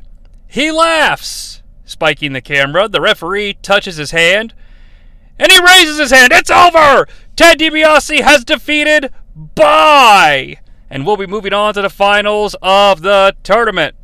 Ted DiBiase leaves the ring, and it looks like it's already time for our next matchup. Well, one semifinal down, one to go. Here comes the Doctor of Style Slick, leading his progeny, the One Man Gang. No theme music, of course, for the One Man Gang. He's not yet the dream of an African nation, or an African continent, I suppose I should say. Uh, he's just the One Man Gang from the streets. Uh, Jesse the Body Ventura, ladies and gentlemen, as I'm sure you heard, just got done posing, and he comes back to commentary all fired up. You know, I ain't gotta take no back seat to Hogan, Monsoon. Did you hear that crowd? I might have to come out of retirement. You know, if us wrestling fans had a nickel for every time Jesse the Body Ventura threatened to come out of retirement, we may have an extra dollar and some change on our hands, folks. Who could possibly challenge the one man gang? This man, the Macho Man Randy Savage! Oh, yeah. He's fresh off of defeating Greg the Hammer Valentine in the quarterfinals, and of course, the Macho Man emerges with Liz. Now, if you've been following, you know that the Macho Man and Liz have been changing up their color scheme every time that they come out here in Trump Plaza. This go round, we're dressed in black, and they both look very sharp. Now, I gotta warn everybody here, this might trigger you because I've got a bit of a conspiracy theory for you. Do you think, perchance, that once rumor spread that Miss Elizabeth was going to have five outfit changes tonight, that Hulk Hogan called his good friend Bubba the Love Sponge for some security tips? Because after all, Liz arrives at the arena in her civilian attire and then has to wear four different outfits. Uh, oh shit, I just spoiled the match. Nah, that's okay, that's fine. But you gotta imagine that the Hulkster made that very important phone call. Uh, you, uh, hold on, let me down here. Uh, yeah, it's ringing, dudes. Hold on. Yeah, I have a lunch bun here. Oh, Bubba Love Sponge, dude. Hey, it's Hulk Hogan, brother. Now, look, I knew we've been talking about different things that we could get on video cassette, dude, brother man. But let me tell you, Miss Elizabeth, she's gonna she's gonna be getting naked like four times, dude. You think you could hook me up with some of them uh thingamabobbers we've been talking about, dude? Anywho, even though the Macho Man's cape is black and Liz's dress is black, his tights are pink. Why not black? I think that would have looked pretty fucking cool. Jesse the Body thinks that the one man gang has the advantage because he's fresh off of a bye. The crowd, well, they're kind of silent, as they are for a lot of this event. Jesse wonders, based on the lovely attire of Miss Elizabeth, if Mrs. Donald Trump might be jealous of Miss Elizabeth. Jesse, let me just put this to rest once and for all. Any woman that is married to Mr. Donald Trump is jealous of every single person on the planet that is not married to Donald Trump. Facts. A big weight advantage here for the one man gang, says Gorilla. Ah, but the Macho Man has the heart advantage, Jesse. Uh, I actually don't know if that's factual information, Gorilla, because the Macho Man's heart would eventually. You know, I don't want to get morbid here, so let's just press on. The bell rings and we're underway with a lockup. Both men tussling for the advantage. The one man gang gets Savage in the corner, but misses a big roundhouse right, and Savage immediately goes to work with another lockup. Strange moment here as the referee creates separation between the two men, like actually gets involved. Come on, ref, that's not your job in there. The Macho Man Randy Savage grabs the one man gang's beard. And, ladies and gentlemen, with beard in hand, the Macho Man runs toward the top rope, leaps over it, and does the draping Macho Man clothesline move with the beard. Oh, I love it. I really do. Amazing innovation from the Macho Man. You got to imagine that's something they talked about ahead of time. And, and, you know, upon watching this, and this is just a side tangent, it won't be long, I promise. The Macho Man's over the top rope clothesline maneuver is is such an awesome secondary specialty move. Think and I know the people's elbow eventually became a finish, okay, but think like the Rock's People's Elbow, Scotty Too Hotty's The Worm, Road Dogg's Shaky Leg Knee Drop. I mean, a lot of people have these things, and I'm not saying that Road Dogg and Scotty Too Hotty are fucking comparable to the Macho Man, okay? But I just love one off individual moves that only one person does. All right. So, back in the ring, the one man gang drives the Macho Man into the buckle and starts punching his kidneys, shades of Faarooq, and Ahmed Johnson. The one man gang is in control, measuring his man. It's all like punch, walk around, punch. And then he gets Macho in the corner and does some like tiny avalanche clotheslines that slam Savage into the buckle. Savage is now sitting in the turn bu- in the corner, uh, kind of in like a stink face or Bronco Buster position. The one man gang picks him up and hits another clubbing blow, and then body slams Savage. And we got our first near fall encounter of the matchup uh, with a lateral press from the one man gang. Oh, but the Macho Man has his foot on the ropes. I mean, you can't say a lateral press, uh, you know, pinfall type maneuver. You can't say a pinfall situation without sounding like uh, Jim Ross. Now, great moment here because the ref won't count due to the foot on the ropes, and the one man gang just goes, What? A rare speak from the one man gang. He drops an elbow. One, two, and I can't believe it, folks, because the Macho Man kicks out. What heart in this man! His adrenaline must be flowing. The one man gang goes for another body slam, measures, and goes for the 747. He leaps, but Savage rolls out of the way. The Macho Man is in the corner. Oh, but the one man gang goes for the avalanche, but Savage is out of the corner. The one man gang rams, surfers into the buckle, shades of the Hitman. Macho Man hits his rabid Macho Man jabbing punches. Uh, the one man gang is stuck in the ropes, but he's not tangled in the ropes. Kind of unique. The Macho Man hits a running double axe hammer that sends the Kang, uh, the gang. I said the Kang. Sends Kang the Conqueror down. Now Jonathan Majors facing legal troubles now. Ow! That's what happens when you ad lib. Uh, so the one man gang is over the top rope and on the floor. The Macho Man goes to the turnbuckle and dives off the top to the outside with a big axie boomba. The Macho Man rolls in. Slick helps get the one man gang inside because remember, even if you're counted out, you're out of the tournament.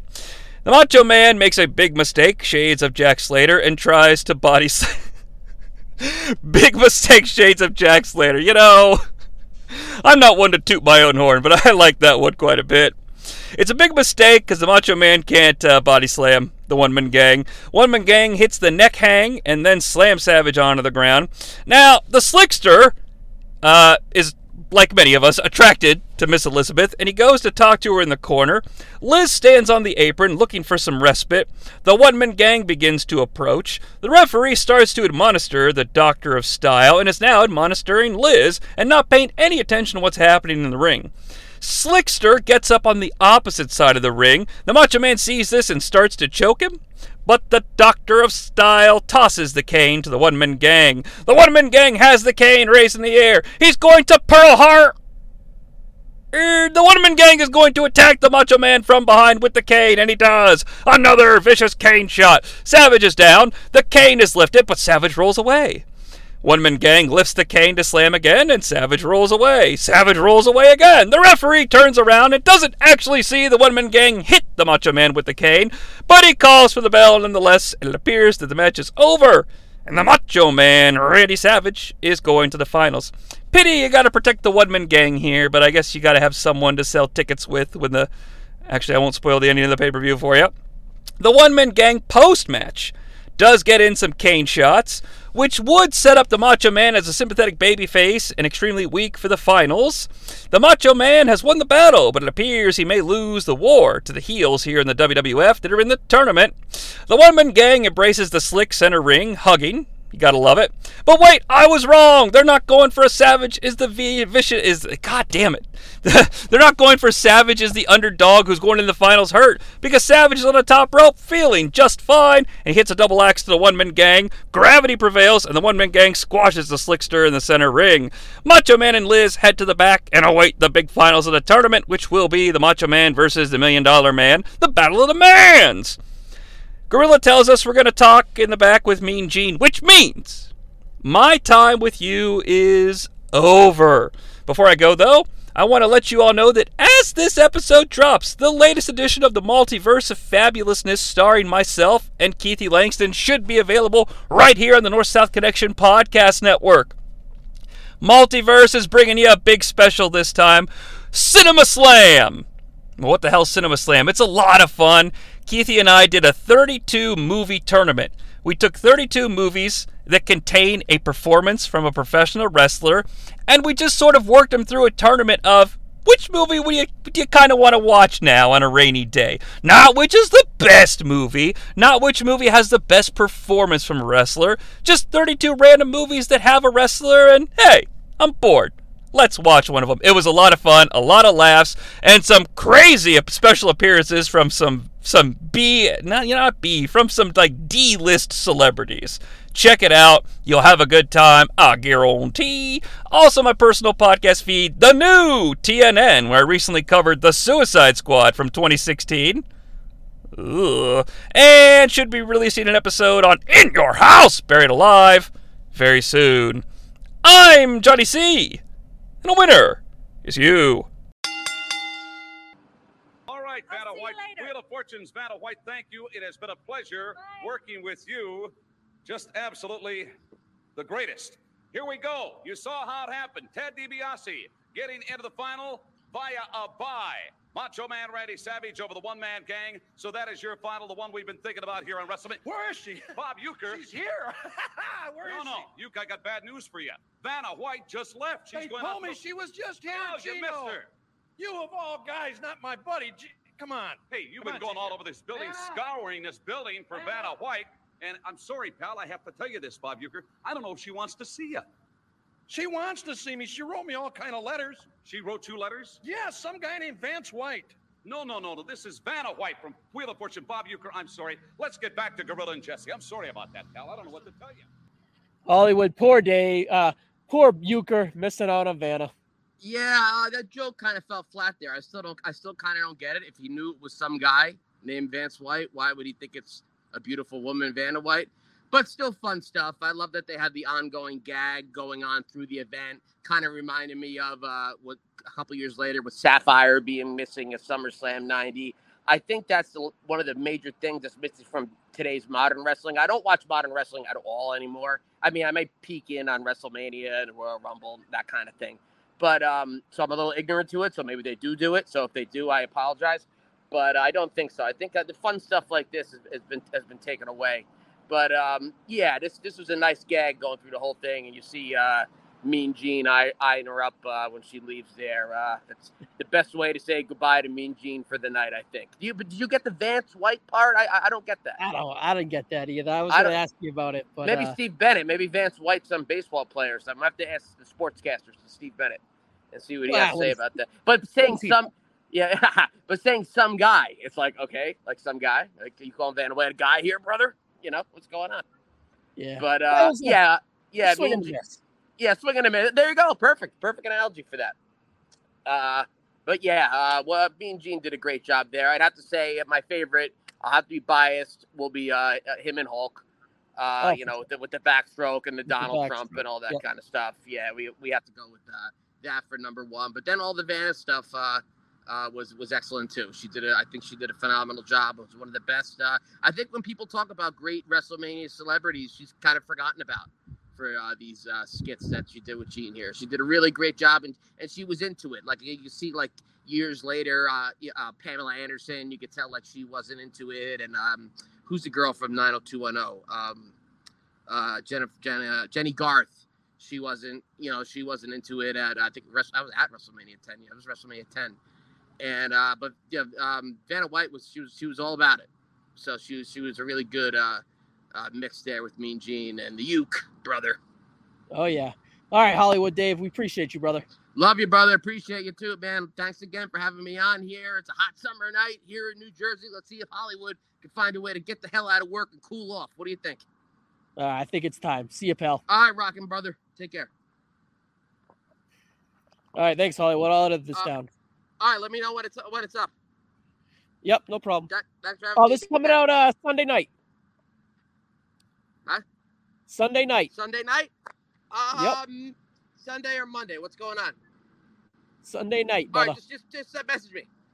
All right, we'll do. I appreciate you. We'll do more again. All right. Okay. All right, later. Got it, brother. Later. Later, Bell. You got it. All right, and then we get to the final tournament setup, and we have Gorilla. I'm sorry, not Gorilla. Gene and Vanna White looking it over, and Vanna is very excited. She likes Macho. She likes Elizabeth. So she is excited she has to go. And then, just as she's leaving, Uecker runs in, and Mean Gene tells him, you know, I don't know if Vanna White even knows who you are. And Uecker says she's been writing him letters, and then some guy, he said it was some guy named Vance White. So I'm not really sure. the The payoff is that he he's not a creepy stalker. That he got confused with Vance and Van, White. I don't know. It's kind of a goofy ending here. But then he comes out to he does do the ring announcing again very well, I must say, and he does get the kiss from Vanna White. So all is happy at the end. All right, thanks. Hope you enjoy the show.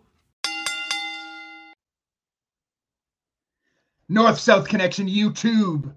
Hey, it's me, it's Aaron, and we're back with ChroNoSo, and I'm very lucky. Uh, I feel fortunate to be dealing with the semi main event of WrestleMania 4, that being Strike Force defending the WWF Tag Team titles against The Demolition.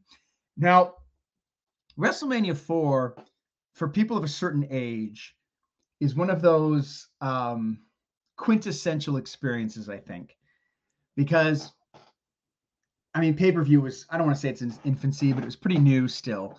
And I think so many of us have that experience of going to the video store and renting those two tapes. And this was right in the infancy of my own fandom, right? I started watching wrestling um, in the fall of 1987. And in Canada, we didn't have pay per view. So this was like, I watched the build to this WrestleMania. I watched the main event where Hogan lost the belt. I watched the rise of Savage. And so I was pumped, uh, but I didn't get to see or hear anything about it until months later when we got the tape. Well, actually, I probably read about it in the magazines. So I was getting the magazines at that point.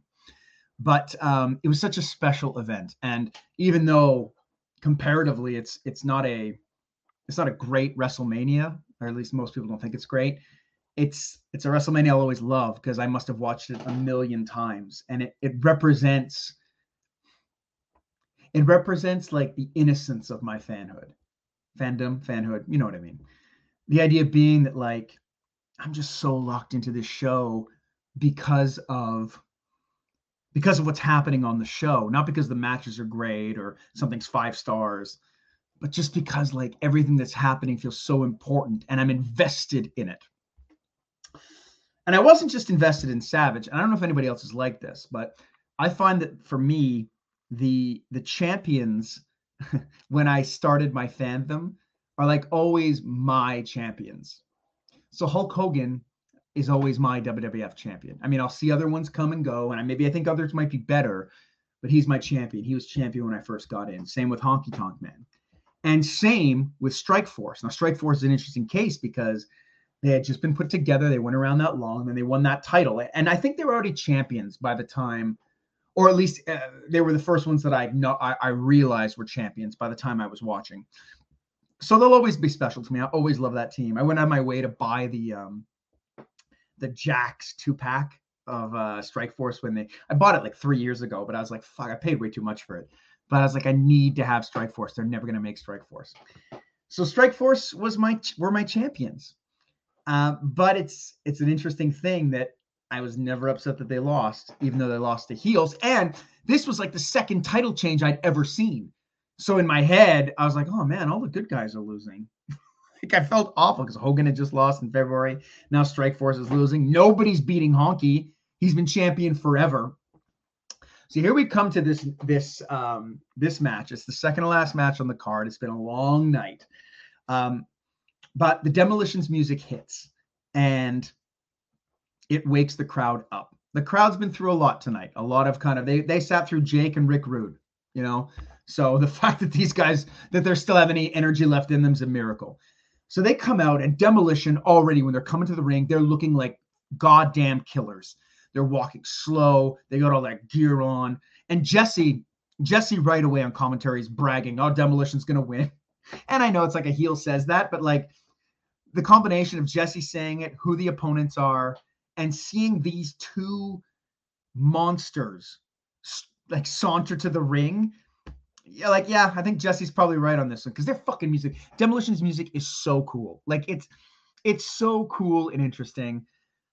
It's got that heavy beat. Boom, boom, boom. It fit perfectly with everything. You could even forgive the stupid lyrics. I mean, they weren't even that dumb, but like maybe it's because I'm just so enthralled with all of it. Um, I also cannot believe to this day that no one ever got punched with those uh, spiked fists. Like at least once, can we get one of those punches? The Road Warriors are putting people's eyes out with their shoulder pads. We can't get one punch. Um, and just when I think the best song of the night is played, Girls in Cars plays. Um, and out comes smiling Rick and Tito, hustling, hustling to the ring to this music if this was a battle of theme songs, I'd have a very hard time picking the winner. Girls in Cars is like another one of those. I always wanted to do a music video of a guy um, listening, like he's singing the song and he's listening to it in his car, but he's getting so enraptured with the girls that he keeps getting into accident after accident until he's paralyzed. I know most people don't find a lot of humor in paralysis, but I do for whatever reason. Um, I, and and like just when they do they, they do this kind of thing where they pan out from the ring and you see both teams in the ring and the, contrast between the teams is insane. So like Demolition is like grounded and strong, and Strikeforce is way too happy to be there. Like Martel's doing his like his thing where he claps and he yeah he ro- does his arms like like he's he's doing some sort of chicken row. I don't know what that is, but they're really happy. Um, which which obviously it, it it's stupid as a comparison, but it reminds me of Apollo Creed when he comes to the ring to fight Ivan Drago. Like he's just yeah he's happy. He's like I bet if they had offered Strikeforce a dance number with cars, they would have taken it and then they would have been murdered in the ring. Gorilla and Jesse start on one of the arguments I hate the most about not being able to tell Demolition apart. This isn't important yet uh, because, you know, later they're going to do Crush and they're going to do that whole thing. Which one is which? Even though their bodies are completely different.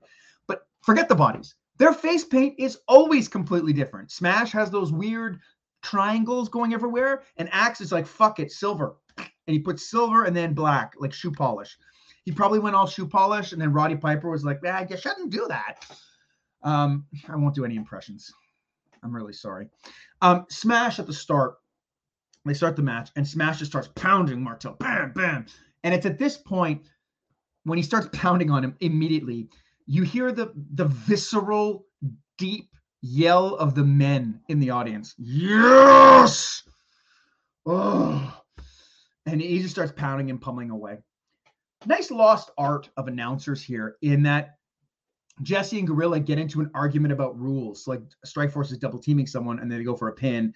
And Jesse's like, um, Jesse's like, oh, that shouldn't count. Anyway, it, what they're arguing about isn't, isn't necessarily important, but I love that they're inter- they're arguing about the rules of the match because as a kid, like I can't imagine how difficult it is to join now and and understand the rules of a match. These guys are constantly talking about rules and I think it's good they're talking about why a pin shouldn't count, but what it does is it gives structure to the whole enterprise. The whole thing is like, oh, okay. Like imagine watching a football game and never hearing the announcers discuss what an offside is or or what if something's an offside or what a touchdown is or you know or not having the scoreboard like there's context that i feel that these guys are so good at giving. Um, like there's there's things that guys can do in the ring and things the guys can't do. And another lost art among the commentary that's like really uh, present in here is they're talking a lot about each team's winning strategies, like how how like demolition's got to do X and um, Strike Force has got to do Y, right, in order to win. And I feel that's so like that that gives so much more meat to the product than well, I was talking to Axe backstage today, and he said, and I quote, "Strike Force is going to die," you know, or, or something along those lines, uh, or what like Rick Martel's doing in the back, or Tito's doing in the back. Like these are small details, but these are the details to me that that hooked me in, and to me that actually maintained a sense of kayfabe because they're treating it as legitimate, right? You, you no one's saying, "Oh, Martel with a great sequence." You know, like that's not; those are not things you would say at a sporting event.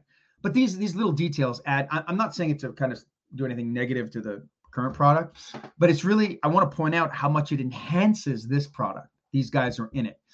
Now, Strike Force and Demolition is such a cool. It's it's the perfect uh, compatibility of styles, right? Because the demos are big and with the clubbering, and Strike Force all speed and energy. A spot that I love really early in the match doesn't get enough play is Smash gets uh, Martel in a bear hug, but he gets him low, like he's really got him in like the the lower part of the back. And I think Tito comes in to kind of break it up. So um, Smash kind of takes like two steps back, and Axe just fucking wallops him with a clothesline. Like it, it, it looks like death. It's basically the heart attack, but used as a transition move. And watching the two guys in S&M gear, I didn't know it was S&M gear as a kid, kill the pretty boys has convinced me that there are very few men that will cheer Strike Force against these painted monsters because the crowd is like the crowd is not booing demolition at all. Like, and I mean at all. Obviously, Jesse has to work in a racist joke about Chico wanting to go back and start selling tacos. And look, maybe that's not maybe maybe that's a thing. Maybe people maybe that people in that profession have like an incredible pride. I know if I put my heart and soul into a Quebec dish like a poutine and I, I made my life poutine poutine and I sold it and I I I, I churned the cheese and I did the gravy and it was all mine. I served it and people loved it. I'd be fucking proud of that too, right? And Jesse could say, "Oh look, that Frenchman," even though I'm not French, that Frenchman making poutine. That'd be fine. I'd be okay with that. But I don't know, right? Tito, back to Tito, not Chico. Tito, he's such a good seller. I mean, nothing's exaggerated. Like there's a point where he's on his knees and he gets kicked in the face and he crumples and it it looks completely legit. And I know this because I've seen countless children react that way to my kicks. So I've seen it. I've seen it in person. Um, demos too are doing all the the tag team cheating stuff, right? And they're good at it. but truth be told, at this point, it's the only thing keeping them uh, heel because they're just awesome in every other fucking way. So much so that Smash gets a two count and the crowd boos. crowd's mad that they didn't win halfway through the match. Fucking Marella. Someone should do something about that punk. Anyway, um, they come back in, they're fighting back and forth. Axe's when he when he slams, he was the best guy, I think. is off the cuff, but he was the best guy, I think, of making the sound with his feet to go with the punches. Like it sounds like a cannon's going off. And that had to help their appeal. Like they're killing these guys, right? Uh, but then out of nowhere, Santana hits the flying forearm. Uh, Jesse states, of course, that he learned that in the MFL, the Mexican Football League. And again, if you said I was in the CFL, I wouldn't be upset. Even though the CFL is a nine league team that at one point had two teams called the uh, Rough Riders. You know, we make weird decisions. Uh, both guys are down. Hot tag to Rick Martel. Incredible fire incredible skipping. He's great at skipping. Incredible clapping. He's got a lot. Like he's clapping like he's at a Lionel Richie concert. It's like, yeah, yeah, and then the arms. I don't know why he does this arm thing. Like, whatever. He's fired up. Martel's in there like a second after the hot tag. He puts Smash in the uh, Boston Crab, and here we go. Because I know this is the finish. So I'm like, oh, okay. Um, so he's in the Boston Crab, and Martel, you know, he's doing that thing like this with his teeth. Uh, they're to win the match. And Tito is really like he really doesn't want Axe getting involved. So he flies across the ring with like Starman's jumping um, fists from pro wrestling on NES, crushes him with that. Uh, then he comes back and hits him again. But then Tito decides, you know what? I'm just going to straight up strangle Mr. Fuji. So he starts strangling him. And uh, look, don't tell me it's not attempted murder. I'm watching this. I see what he's doing. His hands are around his throat. He's really trying to kill this man. Uh, and look what he does. He hits him so hard that the cane goes flying. Axe takes the cane, and Martel's got his back to Axe, and Axe brings the fucking cane down on the back of his. It's so violent. Like you could kill. Like it's. It's if that was a blade, he'd be decapitated. Like just ah, like right on the neck. So Martel crumples down. I believe this is what they use as the uh, cover for his injury. Like, oh, they broke his neck. Of course they broke his neck. Look what they fucking did to the guy, right? Um, but it gets a pop. he hits him in the back of the neck. Martel's dead. Tito doesn't notice though because he's killing the elderly Japanese man. Uh, like he's just really like he's like pounding him, right? He's hitting him so hard that Marella tries to stop him and he shrugs Marella off. And I, I I'm like at that point, I'm like, oh no, maybe disqualification. But Marella flies right beside a prone Martel, right? And I can't explain how determined Tito Santana is to kill Mr. Fuji. I mean, not since 1994 have I seen someone so intent to murder someone who's dressed up like a waiter, right? Tito is just so oblivious to everyone around him. He's taking Fuji's head, he's smashing it into the apron, which is the hardest part of the ring, as we've come to learn. Um, but while he's murdering this man, Smash, one arm on top, Marella, perfectly fine count. One, two, three. Demos win. Huge pop. Like I cannot understate that the pop was really big, right? Tito's all confused. Fuji's brain is like beyond repair. And the demos struggle to leave, but they're getting cheers. And this, the match, I don't know, three and a quarter. You know, uh, it's I think it's good. It's fun. I think it might be the best match on the show. Uh, it's either this or the main event. Uh, but I'll leave that to whoever's talking next. Um, but this is the start of that run for Demolition. They start as heels. And by the end of the year, they're on a main event level. I truly believe they're the first main event tag team. Um, I've heard someone once say the Bulldogs, but I just don't see it the same way. Um, I see, I, I, just keep going back to that. I think it's Survivor Series 88 where they're on the team with Hogan and they come out and their pop is louder than his. You know, that that's the kind of thing that doesn't usually happen for anybody else. These guys were so over, they were so cool. Um, and it shouldn't have worked. It really shouldn't have worked because they're just these two plotting guys. They don't really do anything exciting. Like, and what I mean, like, like the Road Warriors were plotting too, but then they had the Doomsday device, which is a crazy exciting move. They had more explosive offense. Demolition's not like that, but they still got super over. And I think it's because we just like guys who beat the shit out of other guys, right? They they just beat the shit out of Strike Force. And I'm curious too if the fact that uh, demolition is such a weird case, right? Because Axe and Smash, there's nothing really ultra interesting about either one of them individually, right? Not that they're bad. I, I think they're fine. Like I think they're good. I think they're actually both good, and I think Axe is actually quite underrated. But it's just two guys in face paint, and I wonder if their success gave the WWF the idea, well, we could put any two guys and this could happen.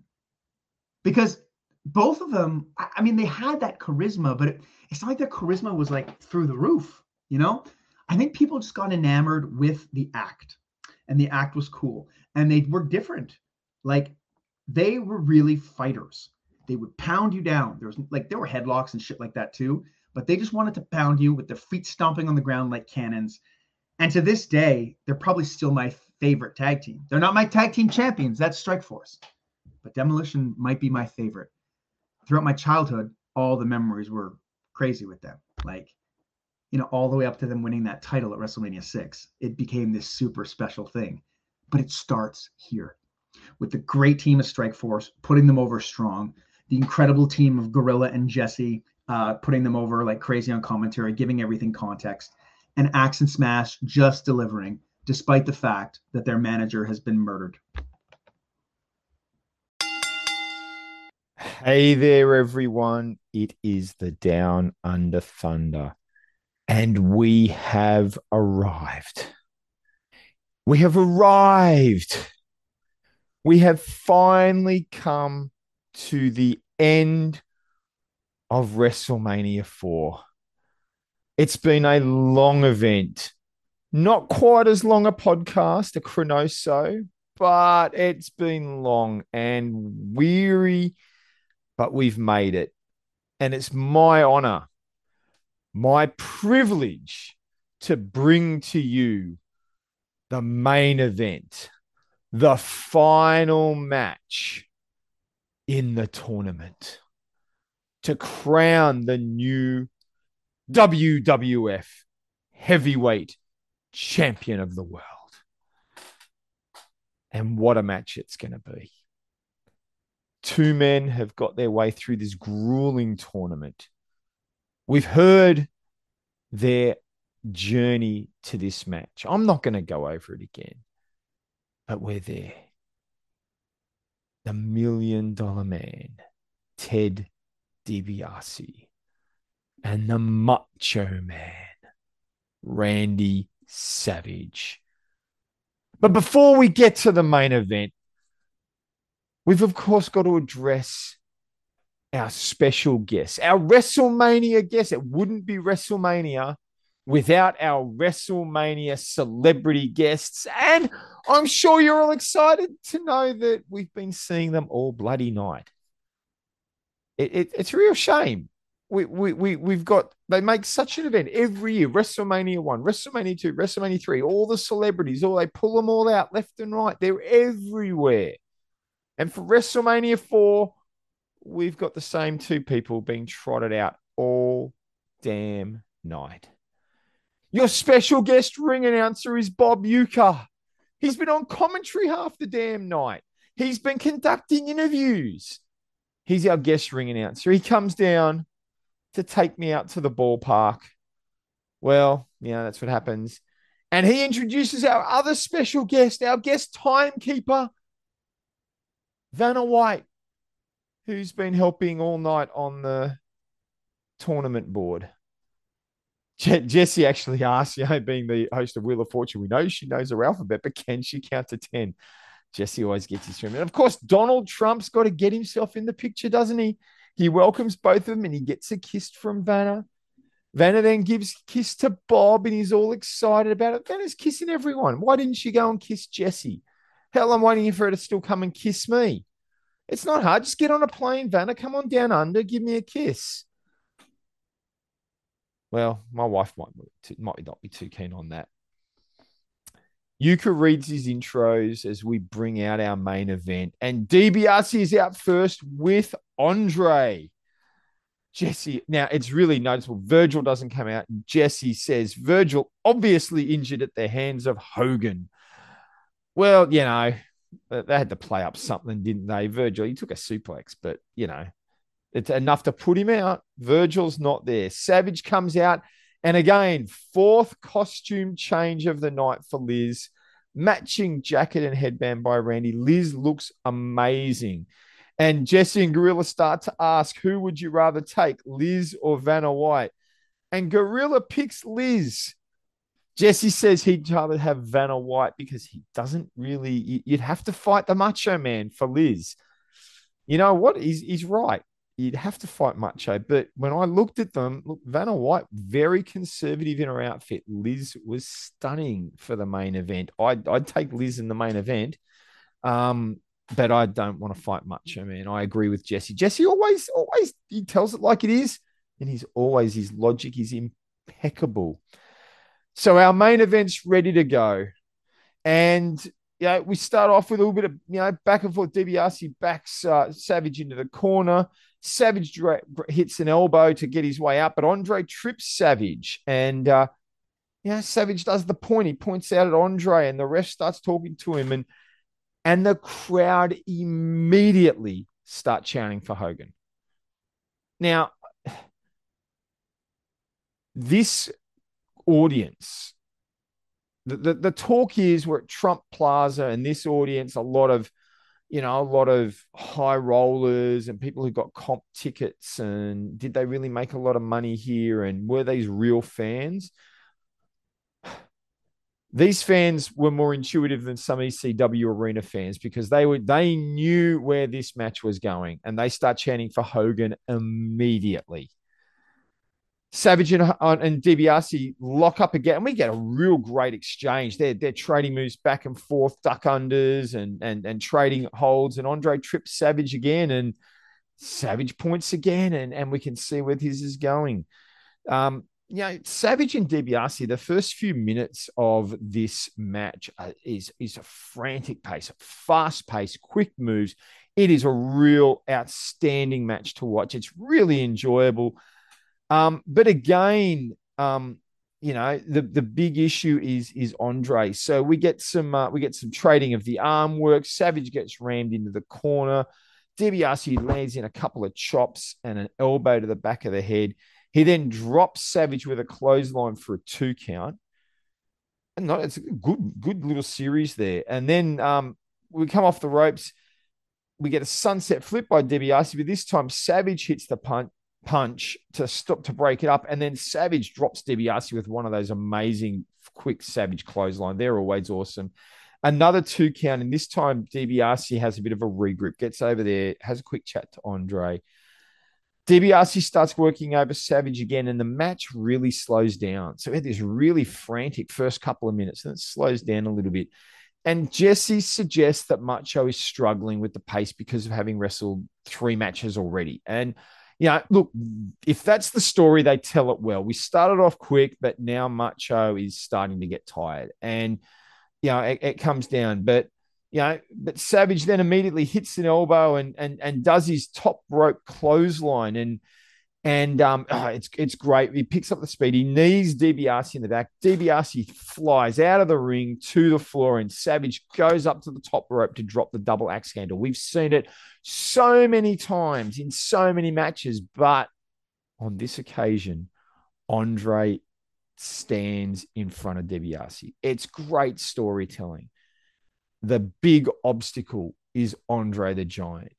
Savage can't get around him. He's being tripped. He's blocking it. He can't get around him. And, and so Savage jumps down off the ropes, goes over and talks to Liz.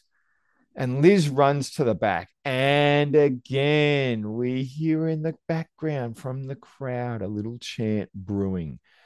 Jesse and Gorilla talk about having seen, seen Liz run off before. Jesse said, I've seen her do this before, Gorilla. And um, and Gorilla says, So have I, Jesse. So have I. Um, and and they start to wonder whether she'll even get whether whether it'll be worth leaving because she by the time she gets back, it may be too late because DiBiase quickly starts working over Savage again, locks him in a chin lock. And again, we slow down the match because the crowd starts chanting for Hogan. And almost immediately, the crowd erupts. The chant turns into a cheers as Hogan appears, coming down to ringside with Liz. Jesse says, This will even things up. It's really interesting. Jesse actually playing it down the middle a little bit. I mean, he's, he's pro heel, he's pro DiBiase, but he's always been a fan of Savage and he notes this is going to even things up.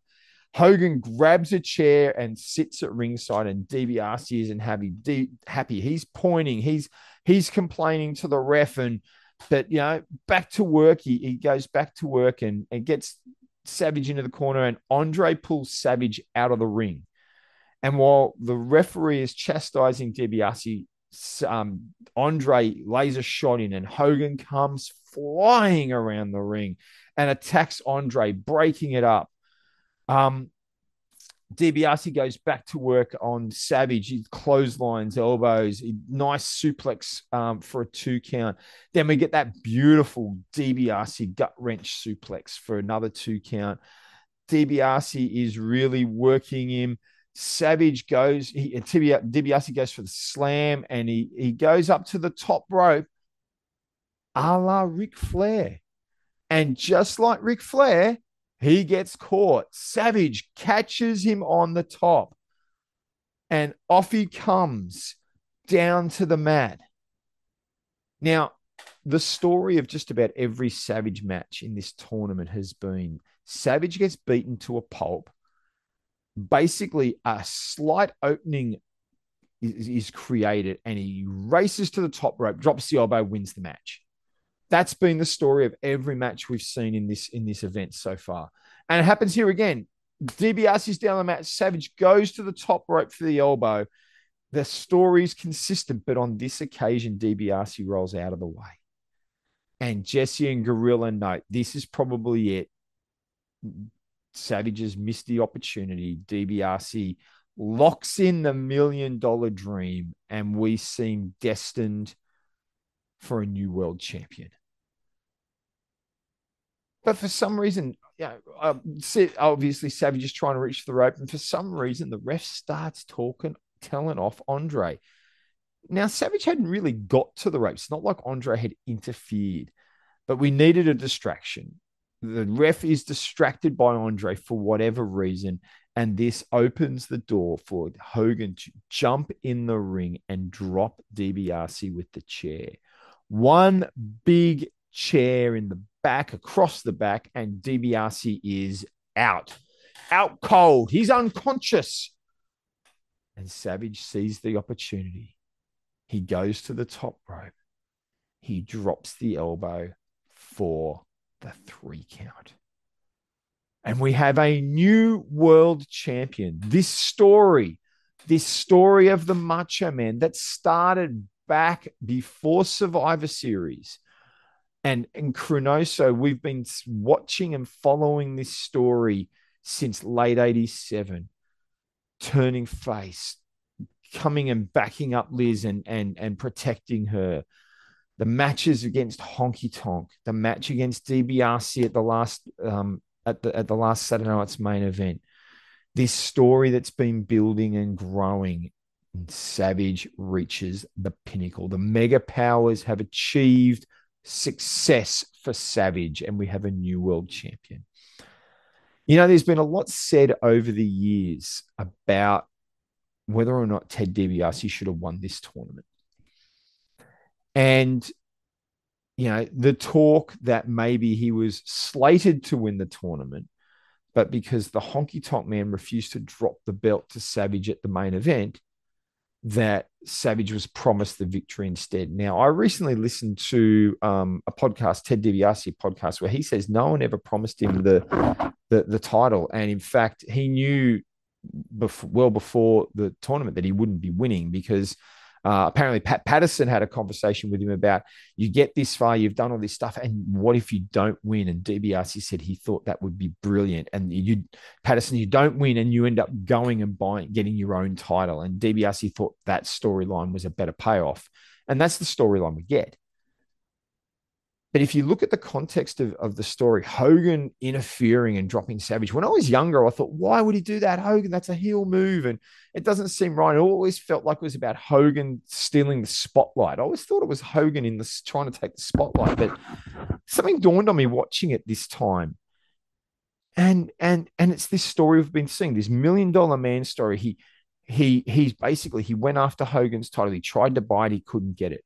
He got Andre he he he got the twin referee. They they they stole the belt from Hogan, stole it from him, took it away.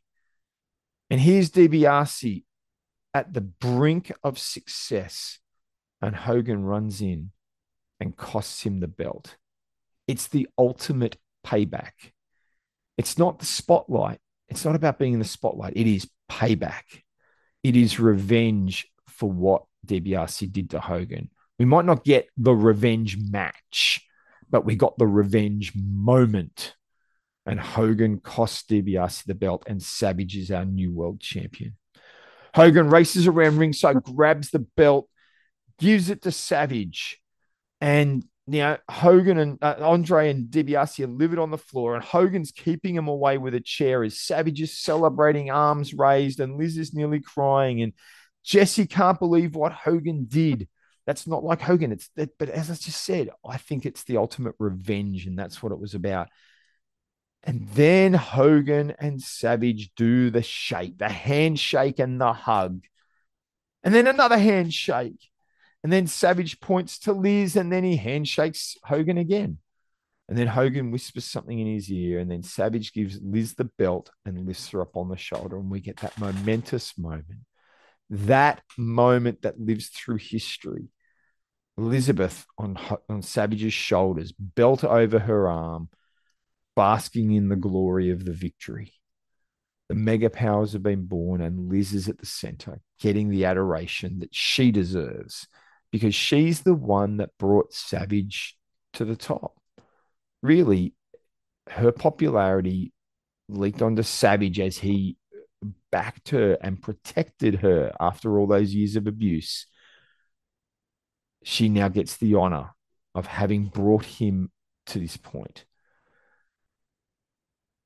And then again, then it starts to get awkward because then Hogan starts mugging to the crowd and mugging to the camera and pointing and and at Savage and and and and it's after that point it's when when the focus and spotlight should be on Liz and Savage that's when Hogan starts to overstep the line. This is when Hogan should have left the ring and honored them and walked away.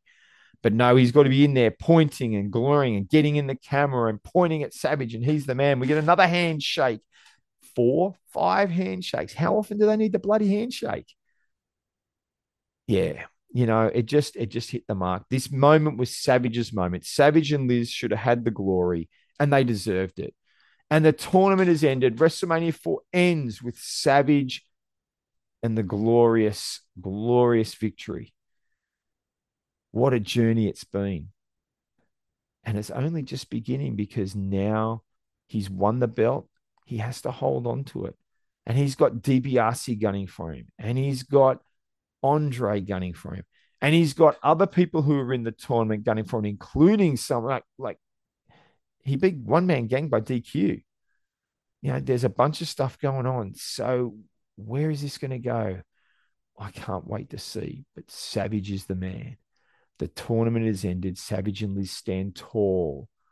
The glory surrounds them, and DiBiase has had the rug pulled from under him by the man he tried to cheat, by the man he tried to steal from, by the man he cost the belt. He himself had the belt cost.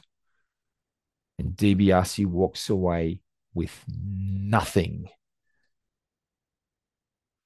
In the end, not even Andre, because he sells Andre back to, to Heenan. But Savage has the glory. He has the woman, he has the belt, and he has the fans. And on this night, it could be argued Savage may just be a little more popular than Hogan for this one night. Well, that's it. WrestleMania 4, done and dusted. Thank you for being on this journey with all of us at ChroNoSo. We can't wait to see you again next time. We'll catch you later.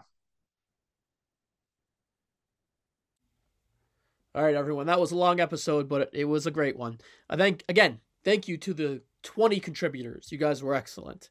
Coming up on episode 9, we have Superstars. We have matches from MSG. We have matches from Spectrum. We have matches from Maple Leaf Garden. We have Saturday night's main event, of course. We've sprinkled and packed in a few months of highlights from the WWE uh, landscape into one episode in between the pay per views. So we're going to try that out and see how it goes. All right, guys, that's it for now. Take us out.